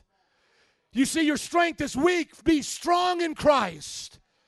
That's what we're teaching you in this church is not to be strong in yourself, but be strong in Christ. I'm not saying, look at me, I'm boasting in my strength. I'm saying, look at Jesus, I'm boasting in his strength. It's time for us to stop making excuses and start trusting Jesus. It's time for us to take him at his word. How many want to take Jesus at his word? Amen. Think about this. How are we connected? Just real simple ways. You get born again. That's how you get connected and you find your soul at rest. How else? You stay connected. Remember, we did a whole series on abiding? You abide in Christ. And then what do you do? You get connected to a good church. Now, see, this is where I'm going to have to skip ahead because I see time eluding me here. This is where I got to start t- stepping on toes right now. Because if you think MPI does not result in the will of God for your life, you A, are in the wrong church, or B, don't understand the role of the church. I'm going to say that again. If you're hearing me preach this to you and you're saying, that is not for me, but yet I'm still a disciple, you either A, are in the wrong church, or B, have no idea what the role of the church is. Because you don't get to pick and choose where God calls you to be. You go where God calls you. If you belong at Maranatha, then boot, scoop, boogie yourself and be there next Sunday. Are you understanding? Because don't tell me here you're not called to do this. Because if you say, I come here, but I'm not called to do this, you don't either understand the role of the church or you are in the wrong church. And I want everybody look up at me, please. This is the part that brings the fear of God. I want every I want to make I want to see if I can make eye contact with everybody here. This is what brings the fear of God. You made a funny face. This is what brings the fear of God to me. You see, when you give your hard-earned money to this church, my wife and I have then a deposit that comes from the bank account, the church bank account, to our bank account. It doesn't we don't take your money there and go put it in our bank account, praise God. But it goes into the bank, and then the bank makes a deposit with that money into my wife and I's account. How many think we should follow the Bible and take care of our ministers? Amen. There is nothing in this world that brings more fear of God to me than that. That I would waste what you have worked for. That this church would not be what you are giving it to God to be. Because when you give, you're giving to God, not to me. But I am here called by God to be a part of that. And so when I receive, as the Bible says, a little bit of wheat, don't muzzle the ox, get a little bit of wheat to take care of my wife and family, I have one obligation at that moment. I better be who God called me to be here. I better be that person. I better be that person because I am now obligated to it. I have taken what belongs to God, or received rather, what has belonged to God, and am given a mission to fulfill. And so, if you don't understand what the church is, my friend, I will just teach it to you very simply right now. The church is the extension of Christ upon this earth. And what we do here as his bride, listen to what the church is called the bride and the body of Christ. Could I tell you I value anything more than that? Well, you'd say maybe your children, right? And we're called the children of God as well. But the church specifically is called the bride. My wife is the most important person, then my children, right? And then my body. If I don't have a body, I can't do anything for anybody, right? Jesus calls the church his body, and he calls us his bride. You can't say you love me and you hate my wife. You can't come to my house and be nice with me and then disrespect my wife and stay there very long. Hello? You could try it, but it ain't going to last very long. Do you know that people died in the church for lying? Do you know that Ananias and Sapphira died in the church for lying? Do you know that the Holy Spirit has said that the church will be the one thing that topples governments in the end times and that we, the church, will judge angels? Those things that your relatives are praying to are really demons, but even if they were angels, you could tell your relative what you're trying to pray to, I'm going to judge one day. I will judge the angel Gabriel. I will judge the angels, the Bible says. The church of God is the new Jerusalem. Read the book of Revelation. So get connected to Jesus and his church. Can I hear an amen? The best way to do that is by attending the church and getting involved in life groups. We have life groups that meet weekly and monthly for your benefit. We understand that not everything we do as a church you can do. So, as your pastors, as your leaders, we try to set up what God has said a disciple should do. At the very minimum, you should come once a week on Sundays. And at the very minimum, you should join a life group once a month. At the very minimum, once again, if this is not your church, boot, scoot, boogie to another one. Amen? Number two, mentor.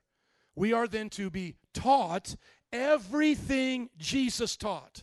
Now, here's where some people want to say, well, Pastor, are you guys perfect at this? No, but we're better than you are at it, and we're better at any church you will find in this city at it. Now, I'll tell you, I love every church in the city. Many of them are my friends, and some of them have used our books. So I'll tell you this I'm just speaking like Michael Jordan when they asked him, if you were in your prime and you and LeBron played, who would, would you be able to beat him? And he said, no question. And I'm going to say the same thing here. There is no question that this is the best discipleship church in this city. No question. No question. If that offends you, I'm sorry you like losers because we're winners here. And I'm not trying to be like Donald Trump, but I am going to get a little sassy here. We are not about losing here, we are about winning here. And business, discipleship, making business is the winning game of the kingdom of God. And I'm on that winning team, baby.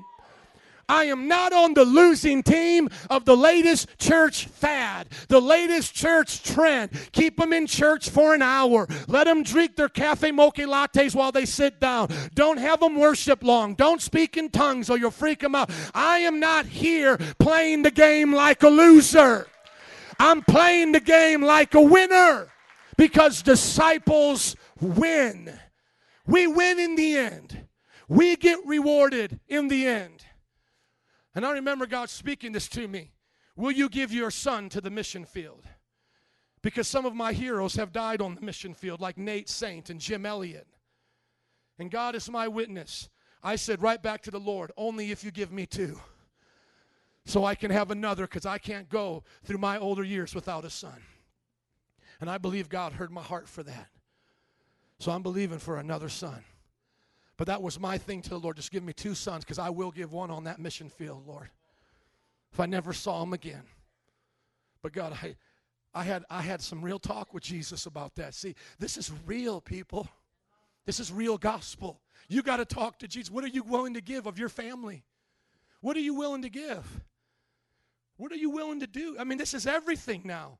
And maybe God will ask you to go. I don't know, but we are here to make disciples, even if we don't go on the mission field. Amen? How do we have to look in our hearts as we make disciples? We have to be teachable.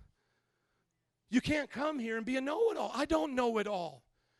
And, and if you don't like the system of the books that we, you know, one person went back there and he goes, you know, he told me through his wife, and his wife told me, my husband was upset with you because he said, all you got is books of yourself back there. Well, what books do you want me to put back there?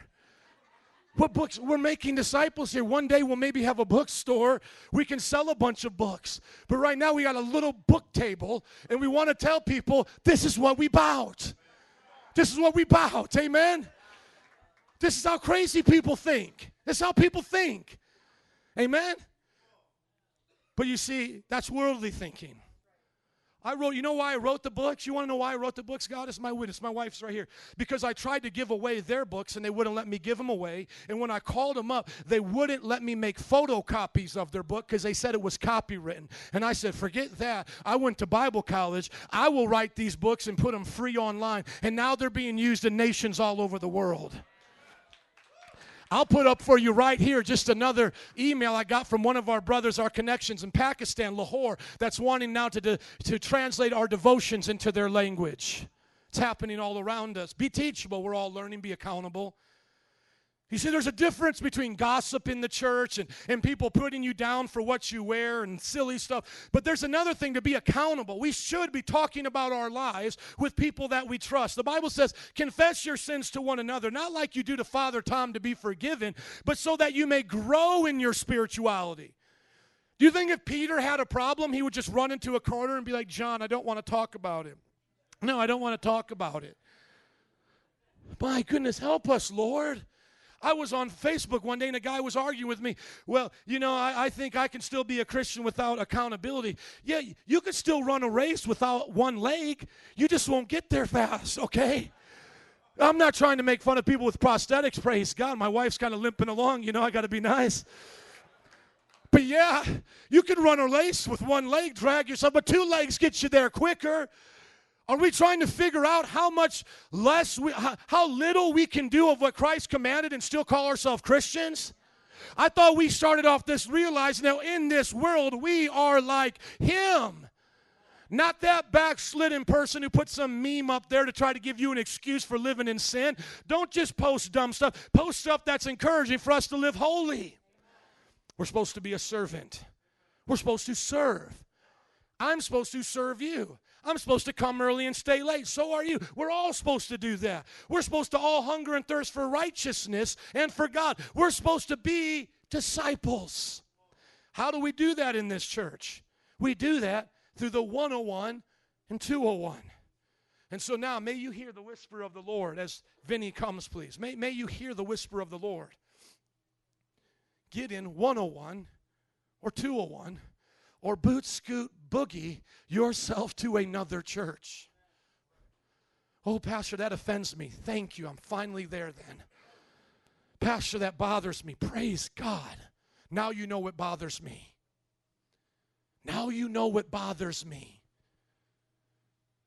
Do we make mistakes in discipleship? Yes, but we work through it with disciples. Not people standing on the sidelines shouting at us, acting like they know how to play the game. No, you don't. Be quiet. You got a beer belly and you don't know how to throw the ball. Hello. You want to play the game? Show you want to play the game. You want to make us a better church? Do it through 101, 201. You don't want to do it? I'm going to stop repeating the point, but I think you guys get my point here. If you don't want to do it, go somewhere else. Save us all the time. Save me the time, save you the time. You face God on Judgment Day. I'm ready. Are you? I'm ready to face God on Judgment Day for all that I have done here. I'm ready to face God on Judgment Day for how I spent your money and how I preached to you and how this church was built and how the leaders were led. I'm ready for that day. I have repented of the mistakes I've made. I am teachable. We just had a talk with Brother Juan in the back about people fellowshipping back there too long, and he says it's distracting because I see people coming in. We need to get our leaders back there. Yeah, there's things in the church we can all do to make this place better. I get it. But if you don't want it, you're in the wrong place because this is, listen to me, everybody be clear with me. I want this more than I want you here. Because you are just circumstantial, the vision is foundational. And pastor, you, you, yeah, people, you better say the same thing to me. You better say that same thing. You better not just be here for me. You better say, Pastor, you're just circumstantial. But my call to the Lord here is foundational. That means, Pastor, if you want to play with your pickle in some girl, some woman that's not your, your wife's bed, you're out. Hello. Hello, because this ain't built upon a man. Pastor, you break your covenant to us, to your wife, you start stealing that money, you're out. Because you're circumstantial. The church is foundational. Amen. And then let me just say this before I send some of you boot scooting boogieing down to Maranatha or a New Life Covenant. You, you go to that pastor and you tell him how you left here, and then you look him right in the eye and you ask him, Do you expect less or more from me here, or the same? And I guarantee you, they'll say, I expect the same thing from you here. I don't know any pastor worth their salt that's going to say, Hear me preach about what we're important, what's important to us here. Hear me talk about what God called me to do here. And you sit on your holy backside and say it ain't for you. Show me any pastor that says that. I'll pay him $50 to come stand here and say it in front of all of you. Amen. I'll pay him. You find a pastor, I'll pay him $50 to come stand in front of you and say that. And then I will rebuke him something fierce up in this place. Amen. But let him come make his five minute spiel. Well, I just think the church just should have a place for everybody. And you know, just this is not the well, okay, say what you gotta say. I understand all of that, but that's not what we're here to do. I- yes, there's a place for everybody. Yes, we love everybody. But Jesus left some people. Jesus told some people, You can't keep coming on with me until you change. Hello? The rich man didn't keep following Jesus much longer after Jesus told him, Sell everything you have. After Jesus pulled out a whip in the temple, they were upset. Hello? I'm not saying we have a permission to be mean. I'm not saying we have a permission to be terrorists or something crazy or hurt you or abuse you. I'm just saying we have a right here as a church to say, this is what we stand for, this is what we're about, and if you don't like it, there's the door. And I guarantee you that many of you love it when you hear that. Why? Why do you love that? Let's just stop because it's not that you're sadistic. It's the reason why you love it is the same reason why I loved going to Bible college and meeting the men that were in my life. Is because this is what they were saying to me. They were saying to me, whenever you show up here, I'm giving you everything. But if you don't want me to give you my everything, then don't play games. And so every day I showed up to that Bible college, every day I showed up to those places, I said, Man, I'm here to give it my all. Let's go. And that's what church should be like. They sent them out to, Jesus sent out the who? Then the disciples went out and preached everywhere. The Lord worked with them and confirmed his word with the signs that accompanied. The disciples went out and what? Preached everywhere. How many disciples do I have in this place? Come on, thank you, Jesus, for a church of disciples. I wish I could end on that note, but we ain't ready yet. That was a crescendo. Amen. Let's go. But I just want to share a few more things. Thank you, church. In all humility, thank you. I mean that from my heart. You can see I preached my heart out today. Thank you. Thank you for hearing it. When we go out, what do we do? We see the Lord. It's all about God. When I go out and preach, it's all about God. I see the harvest. I see that there's a hope. Even when people reject me, there's still a hope of more getting saved. I see the needs and I start meeting those needs. The moment I started going out to the inner city of my town, Fort Wayne, I realized people needed food. I started bringing food with me.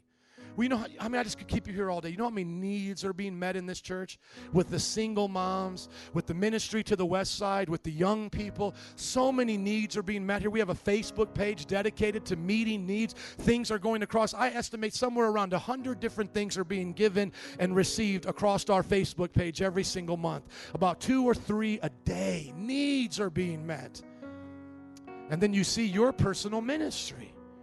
What can I do to meet those needs? And you own it. And things may change. Some of you may start in the nursery, then you may go to the youth group, you then may go to the singles group. You know, that's great. Just be led of the Lord. That's why we give you those opportunities to find what works best for you because we feel that's going to make you the strongest disciple possible. But no matter what, you got to remember street evangelism is what Jesus did to make new disciples. I've heard all the arguments against it, but I've never heard anybody disprove it scripturally. And I'll pay 50 bucks for a pastor to try to disprove it that every Christian's expected to go and share their faith publicly. I'll pay $50 to see that. Amen. I'm telling you, I will put it on YouTube. I will have it go in slow motion. I will I will pay to put it on Christian TV. I am telling you, listen to me. Don't let anybody lie to you. Jesus went on the streets, so do we. That's what disciples do. You don't have to live on the streets, but you better be willing to go out there. That's why we teach you in easy ways. On Saturdays, we do Boricua Fest, the real big one, where we all go out and give out arroz con gandules and love the people. There are so many on ramps, so many ways to merge into this if you really want to get on it. Amen. You say, Pastor, can I see it in the Bible? Absolutely. This has been the strategy throughout the Bible. You look at the Old Testament, Elisha was mentored by Elijah. He connected to him, he was mentored by him, he was sent out. You can see the scriptures. Peter obviously was mentored by Jesus, connected, you know, and sent out. Timothy, these men of the Bible were disciples. To me, the words don't matter. Just did they have relationship? Did they get taught things? And did they go out and do it? Are you with me? The one word there, mentor and disciple, is in the Bible, and connect, if you have as remain, is there. So, yes, they are still biblical terms. You've watched this wonderful video. Now I want to leave you with this. This was supposed to be the message, but it's going to have to be the conclusion. Can I get an amen? As they were walking along the road, a man said to Jesus, I will follow you wherever you go. I know I hear that all the time. Jesus replied, Look at Jesus. Jesus said, Hey, come on, it's easy, let's go. No, Jesus said, Foxes have dens and birds have nests, but the Son of Man has no place to lay his head. He's basically saying, You, you really want to come with me? Because we're sleeping outside right now. Do you know that when I'll, I'll cry, right? I'm t- I will cry like a baby if I think about all the sacrifice that people put into this church. These chairs, you know that these chairs cost $44 a piece. And there was a time we only had 20 people, Lotta. Here's my beautiful friend from Brazil. Lotta, we only had 20 people. And we had to buy 100 chairs. That's 4,400 and some odd dollars. And do you know that people sacrificed? There was one young girl in the youth group, her dad had died that year. And she had risk. This will make me, I'm telling, will make me cry like a child what people have done. Jesus said, You want to be a disciple? We're going to sleep on the ground. We're we're not going to the palace. We're going to sleep on the streets. We're going to do whatever it takes to get this message out. And when we started this church, Jesus said, That's how you, Joe, that's how I started. Go out there and do likewise. This girl lost her dad. She had a, some of the guys here know her. Lost her dad, got some insurance money, and she wrote a check, a big check, almost for half of it. And that's how we bought chairs you're sitting on right now. Because a girl, instead of saying, I'm angry at God because I lost my dad, she said, Here's some money I got from my dad's life. I'm going to honor him. I'm going to sacrifice my clothes. I'm going to sacrifice buying something nice. I'm going to give some, some money to this. You know Lilani, who is married to Ellie, our youth pastor. You know how we met Lilani? Is because we started right in the front of this sidewalk, our youth group, with nobody. And we started handing out flyers saying we're starting a youth group. The first time only four people came. Adam was one of them. Four came. And one of those kids that came invited Lilani, who lived right down the road, and she came that next week. And she has never left since. The youth group had 63 young people here Friday. Let's give it up for Jesus. Come on. Woo! 63. And, they threw eggs at me that night too when I was out there because it was Halloween. I was handing out flowers. I'll never forget. You remember they threw eggs at us? 59. He said to another man, now he's talking to somebody, hey, you, come follow me. But the man replied, Lord, let me first go and bury my father. You see, this is the ultimate excuse. So, for everybody that has excuses, Jesus put this in the Bible for us. This is the ultimate excuse. Better than saying, I got to go to my job. Better than saying, I got to do laundry, which I've actually heard people say, I can't be discipled because laundry is my only, my only day, free day. I got to do laundry and I don't have time for this. I've heard that, my friends. You better make time. Amen. And make time for cleaning your clothes. Don't come stinky. But if you do anything, you better follow Jesus and be stinky. That's if you got to do it that way, then start that way. Amen. He said, Here's the ultimate example. My dad died, and I got a funeral to go to. You think Jesus would be like, all right, okay, of course I understand. In this culture, all that that's required of these people when they're de- they, they died, it was crazy. They had to mourn for a few weeks. If this was a, it says it was a man. If he would have been the firstborn son, he would have to provide for his family. I mean, all of these responsibilities. And look what Jesus says. Look at what insensitive Jesus says. Let the dead bury their own dead. You go and preach, proclaim the gospel. Hey, son. Hey, hey, daughter. This is what Jesus is saying. I gave your dad life. Now you get out there and start telling people about heaven and hell. Because dead people die all the time. And if they don't have Jesus, they don't have me, they're going to hell. Can you imagine that? The man, the audacity. If he's our creator, he's not a lunatic, he's our Lord. And it all but makes sense. And then Still another. Look at the example here. Still another said, Lord, I'll follow you, but can I just go say goodbye to my family? I mean, now this shows us the urgency. The first one shows us the sacrifice. The second one shows us the priority. The third one shows us the urgency. Okay, Jesus, I got it. You're the Messiah. We're going to the next town. I got my family, my wife, my kids. Hello, I'm putting myself in this man's situation. My wife, my kids are at home. Can I tell them goodbye? No one who puts a hand to the plow and looks back is fit for service in the kingdom of God. He said, You put it first right now. You put it first right now. You send someone else to go back and tell them where you went. But you come now. So many of you make excuses when you're going to do it. Well, I'll do it then. I'll do it. How do you know you're going to live then? Well, I'm going to do it when I'm not so busy. This is the least busiest time of your life. Life only gets busier. Well, my life is so complicated. Well, let Jesus uncomplicate it. Put your hand to the plow now. And just, well, I'm going to come to church, Pastor. I'm going to help out. No, come and put your hand on the plow and start proclaiming the gospel. Number one, just these questions I want to ask you to check your heart, and then I got a video to watch. Can we do this today? Come on. Come on, let's, let's, let's give some time here. Jesus taught for three days. Are we disciples of Christ or are we modern consumers? Jesus taught for three days. That's why they all got hungry. He had to make some food. If I get you lunch, will you stay for three days? That's what they did with Jesus. Well, Joe, you ain't Jesus. Well, you didn't listen to the scripture. Because, like, in this world, that's who I'm supposed to be like. You're supposed to be like him too. Ask yourself these three questions Am I willing to forsake all to be a disciple of Jesus? Some of you are not, and you need to stop playing around and you need to say, Yes, I am. Forsake it all. Number two, do I believe the local church is connected to my discipleship? That means, do you believe the local church has a say in how you are discipled? If it doesn't, you are in trouble because you are now saying, I'm going to disciple myself, which makes absolutely no sense. You cannot disciple yourself. I want you to see this here. I want you to see it. Hebrews 13, 17. Everybody say, Preach, Pastor. Come on. Hebrews 13, 17. Look at it clearly. I want you to see this. This is something I told you I fear God about because I take it serious. Have confidence in your leaders and submit to their authority. I want every pastoral elder to meet me up here quickly, please. Because if you don't have confidence in their authority, go submit to Pastor Choco because I have confidence with him. And you will not tell me he's not a good leader. So hush your potty mouth. Hello? I said, hello. Are you listening? If you don't have confidence in them, I'm telling you, I see I don't have to defend them and I won't defend them up here. But I'm, I'm I am getting rid of lies and excuses.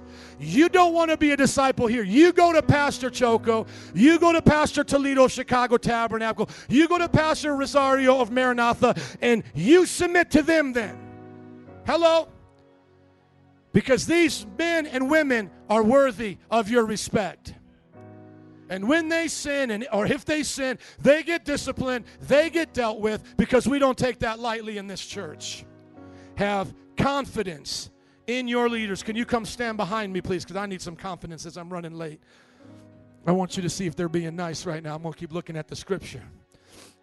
Have confidence in your leaders, submit to their authority. Well, I don't think you're ready for 201 yet. Well, I think I am ready. Well, I think you're not. Are you going to want to argue with them?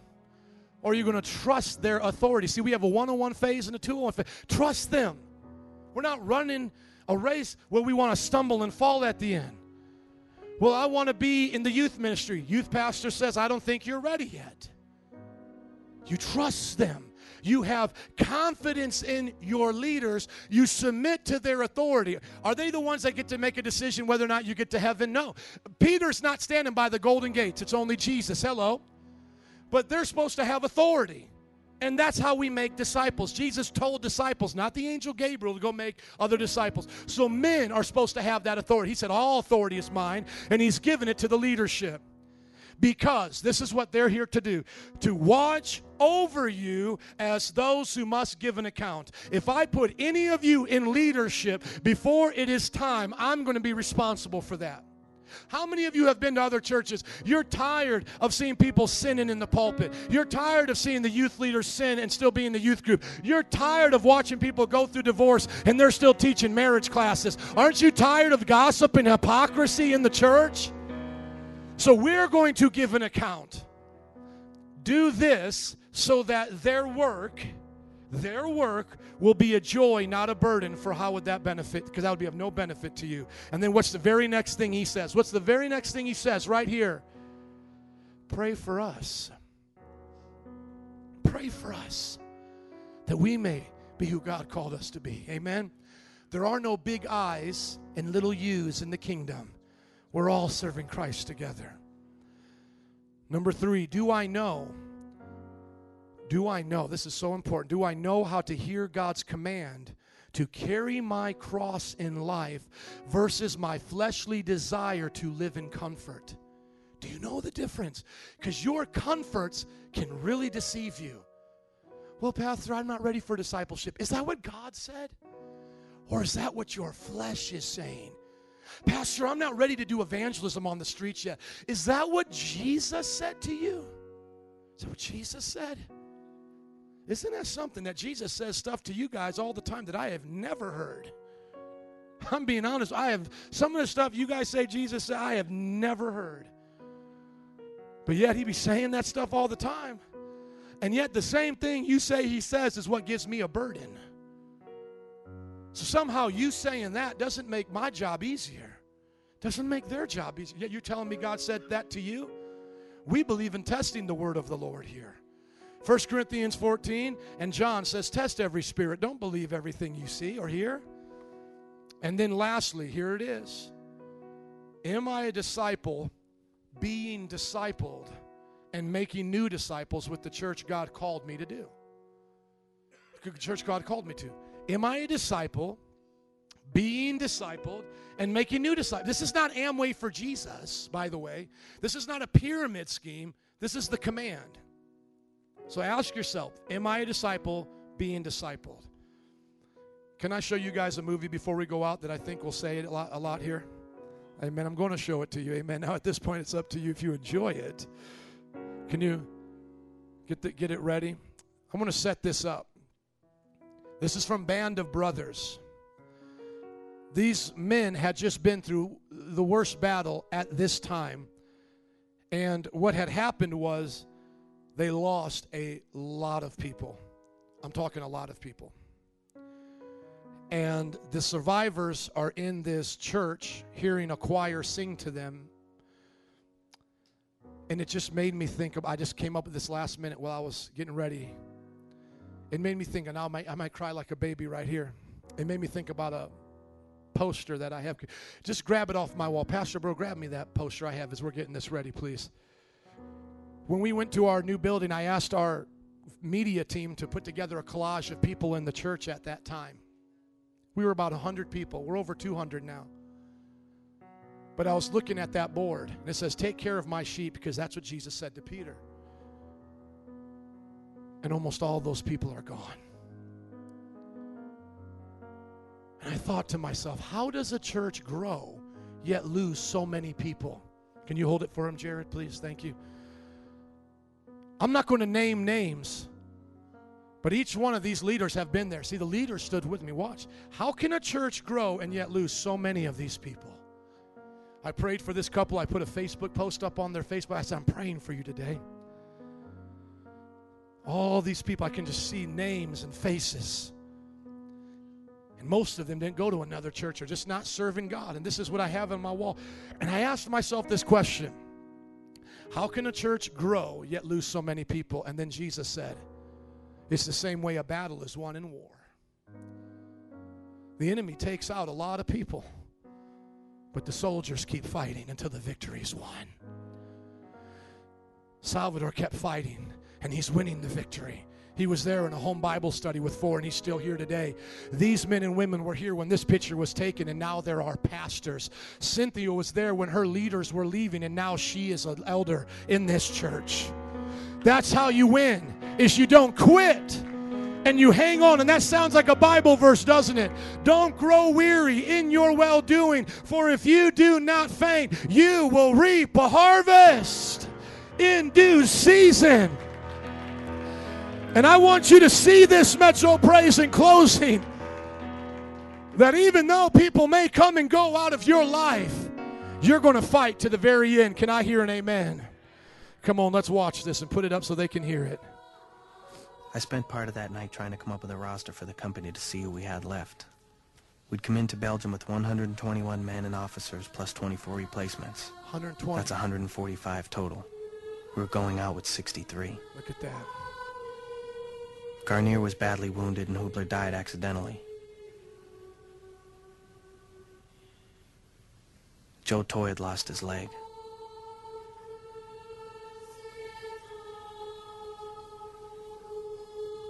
Among the dead were Herron, Mellett, Sowosko, Kenneth Webb, Harold Webb, Alex Penkala, and Skip Muck. Our month in Belgium cost us one good officer, Buck Compton, and one bad one, Norman Dike.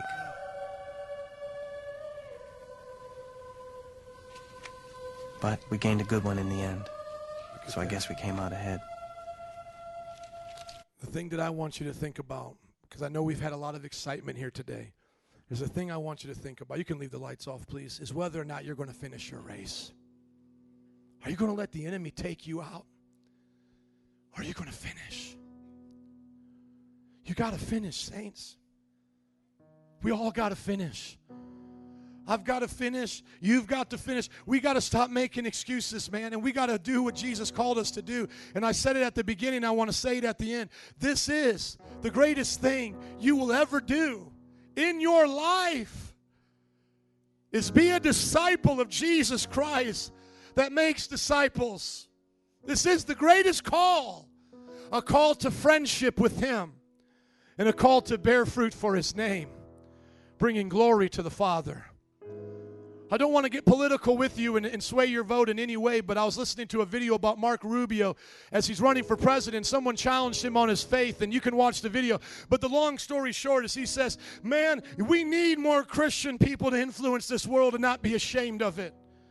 And for whatever reason he said it, for whatever political reason, that's not my interest today. But it was just a just a conviction in my heart saying, man, would I stand up that boldly and say the same? when everything comes down to it and it's my job at stake or it's my friendship at stake, will I boldly say it's all about Jesus?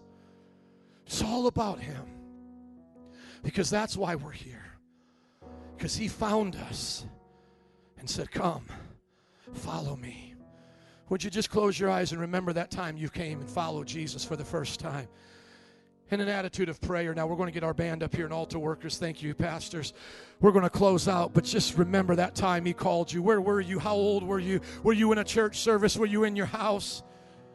What was it like when Jesus brought you into his, his love, into his salvation? And, and as you think about that, what was it like in your life? What changed that day? What wasn't the same anymore? What did you know immediately was different? And now I want to ask you, with that in mind, Christians, are you willing to now be his disciple and follow him? If you are not a believer in this place or have not yet made a dis- decision to follow Jesus, you have heard the greatest possible message you could ever hear to call you forward and do it. So I beckon you to come as well today. But listen, both Christian and non Christian must do the same thing today and decide to follow Jesus. Let us not forget what he did for us. Let us not forget that. And today, if you're here and you're tired, you're weary, and you're saying, Pastor, I don't know, this bothered me, you, you offended me. I thought it was cool when I was, listen to me. I, I adjure you, I compel you, I command you, pray and seek the Father and ask Him for rest so that you can come back and be the disciple He wants you to be. Don't give up on this church just because we offended you. You should thank God for the offense. The Bible says, better an open rebuke than hidden love. Better a trainer who comes and checks out your diet and sees your workout than that person who just takes your money and doesn't care what you do in the gym. Love that trainer because they care for you. Now, if you have to pay him, now it's a business deal. But I'm talking about if you met a trainer who said, I'll do this free of charge, that's what the church offers. Free of charge, be a disciple. We care for you. 30 more seconds, you and God today. Don't let, that was my biggest desire today. Remember, don't let my passion overshadow the whisper of the Holy Spirit in your heart. Because you can't do this for me. I won't allow you to. I won't allow you to. That's one of the things that we make sure in this church. That's why, if you notice, there's not a lot of fanfare for me here. There's people who love me. Don't get me wrong. People love me in this church. But if you notice, if you've been around, there's not a lot of people always singing my praises and building me up like that. Why? Because we taught them not to exalt man above Jesus. We've taught them to call me Joe because you could call him Jesus. Yes, I'm a pastor. Yes, I'm doing this. You can teach your children to respect me, but I am Joe. Paul was Paul. We don't need titles here. We walk worthy of our calling. That says it all. If it doesn't say it, a title means nothing to us. I'm a pastor of permission, not of position. 30 more seconds. Are you following what Christ wants you to do here? Don't get offended and leave out of here. Get offended and be changed. Don't leave out the same way. Come on. Look at your heart. I got fingers pointing back at me as I'm pointing them out across this congregation. I'm searching my heart. I don't want it. Paul, Paul said it like this I don't want to tell you to run your race and me fall short of mine. I don't want to teach you to box the enemy and then all I'm doing is boxing air, shadow boxing. I don't want to run my race and at the end miss the crown. Having, after having preached to others. That's why the Bible says not many of you should be teachers because we will be judged more severely. Come on, count it down right now. Count it down. Any excuse you have, count it down. Say three, two, one. I'm living for Jesus. I'm getting rid of that excuse. I'm getting rid of that excuse. I'm running now. I'm running, Jesus. No holding me back. No, no excuses anymore.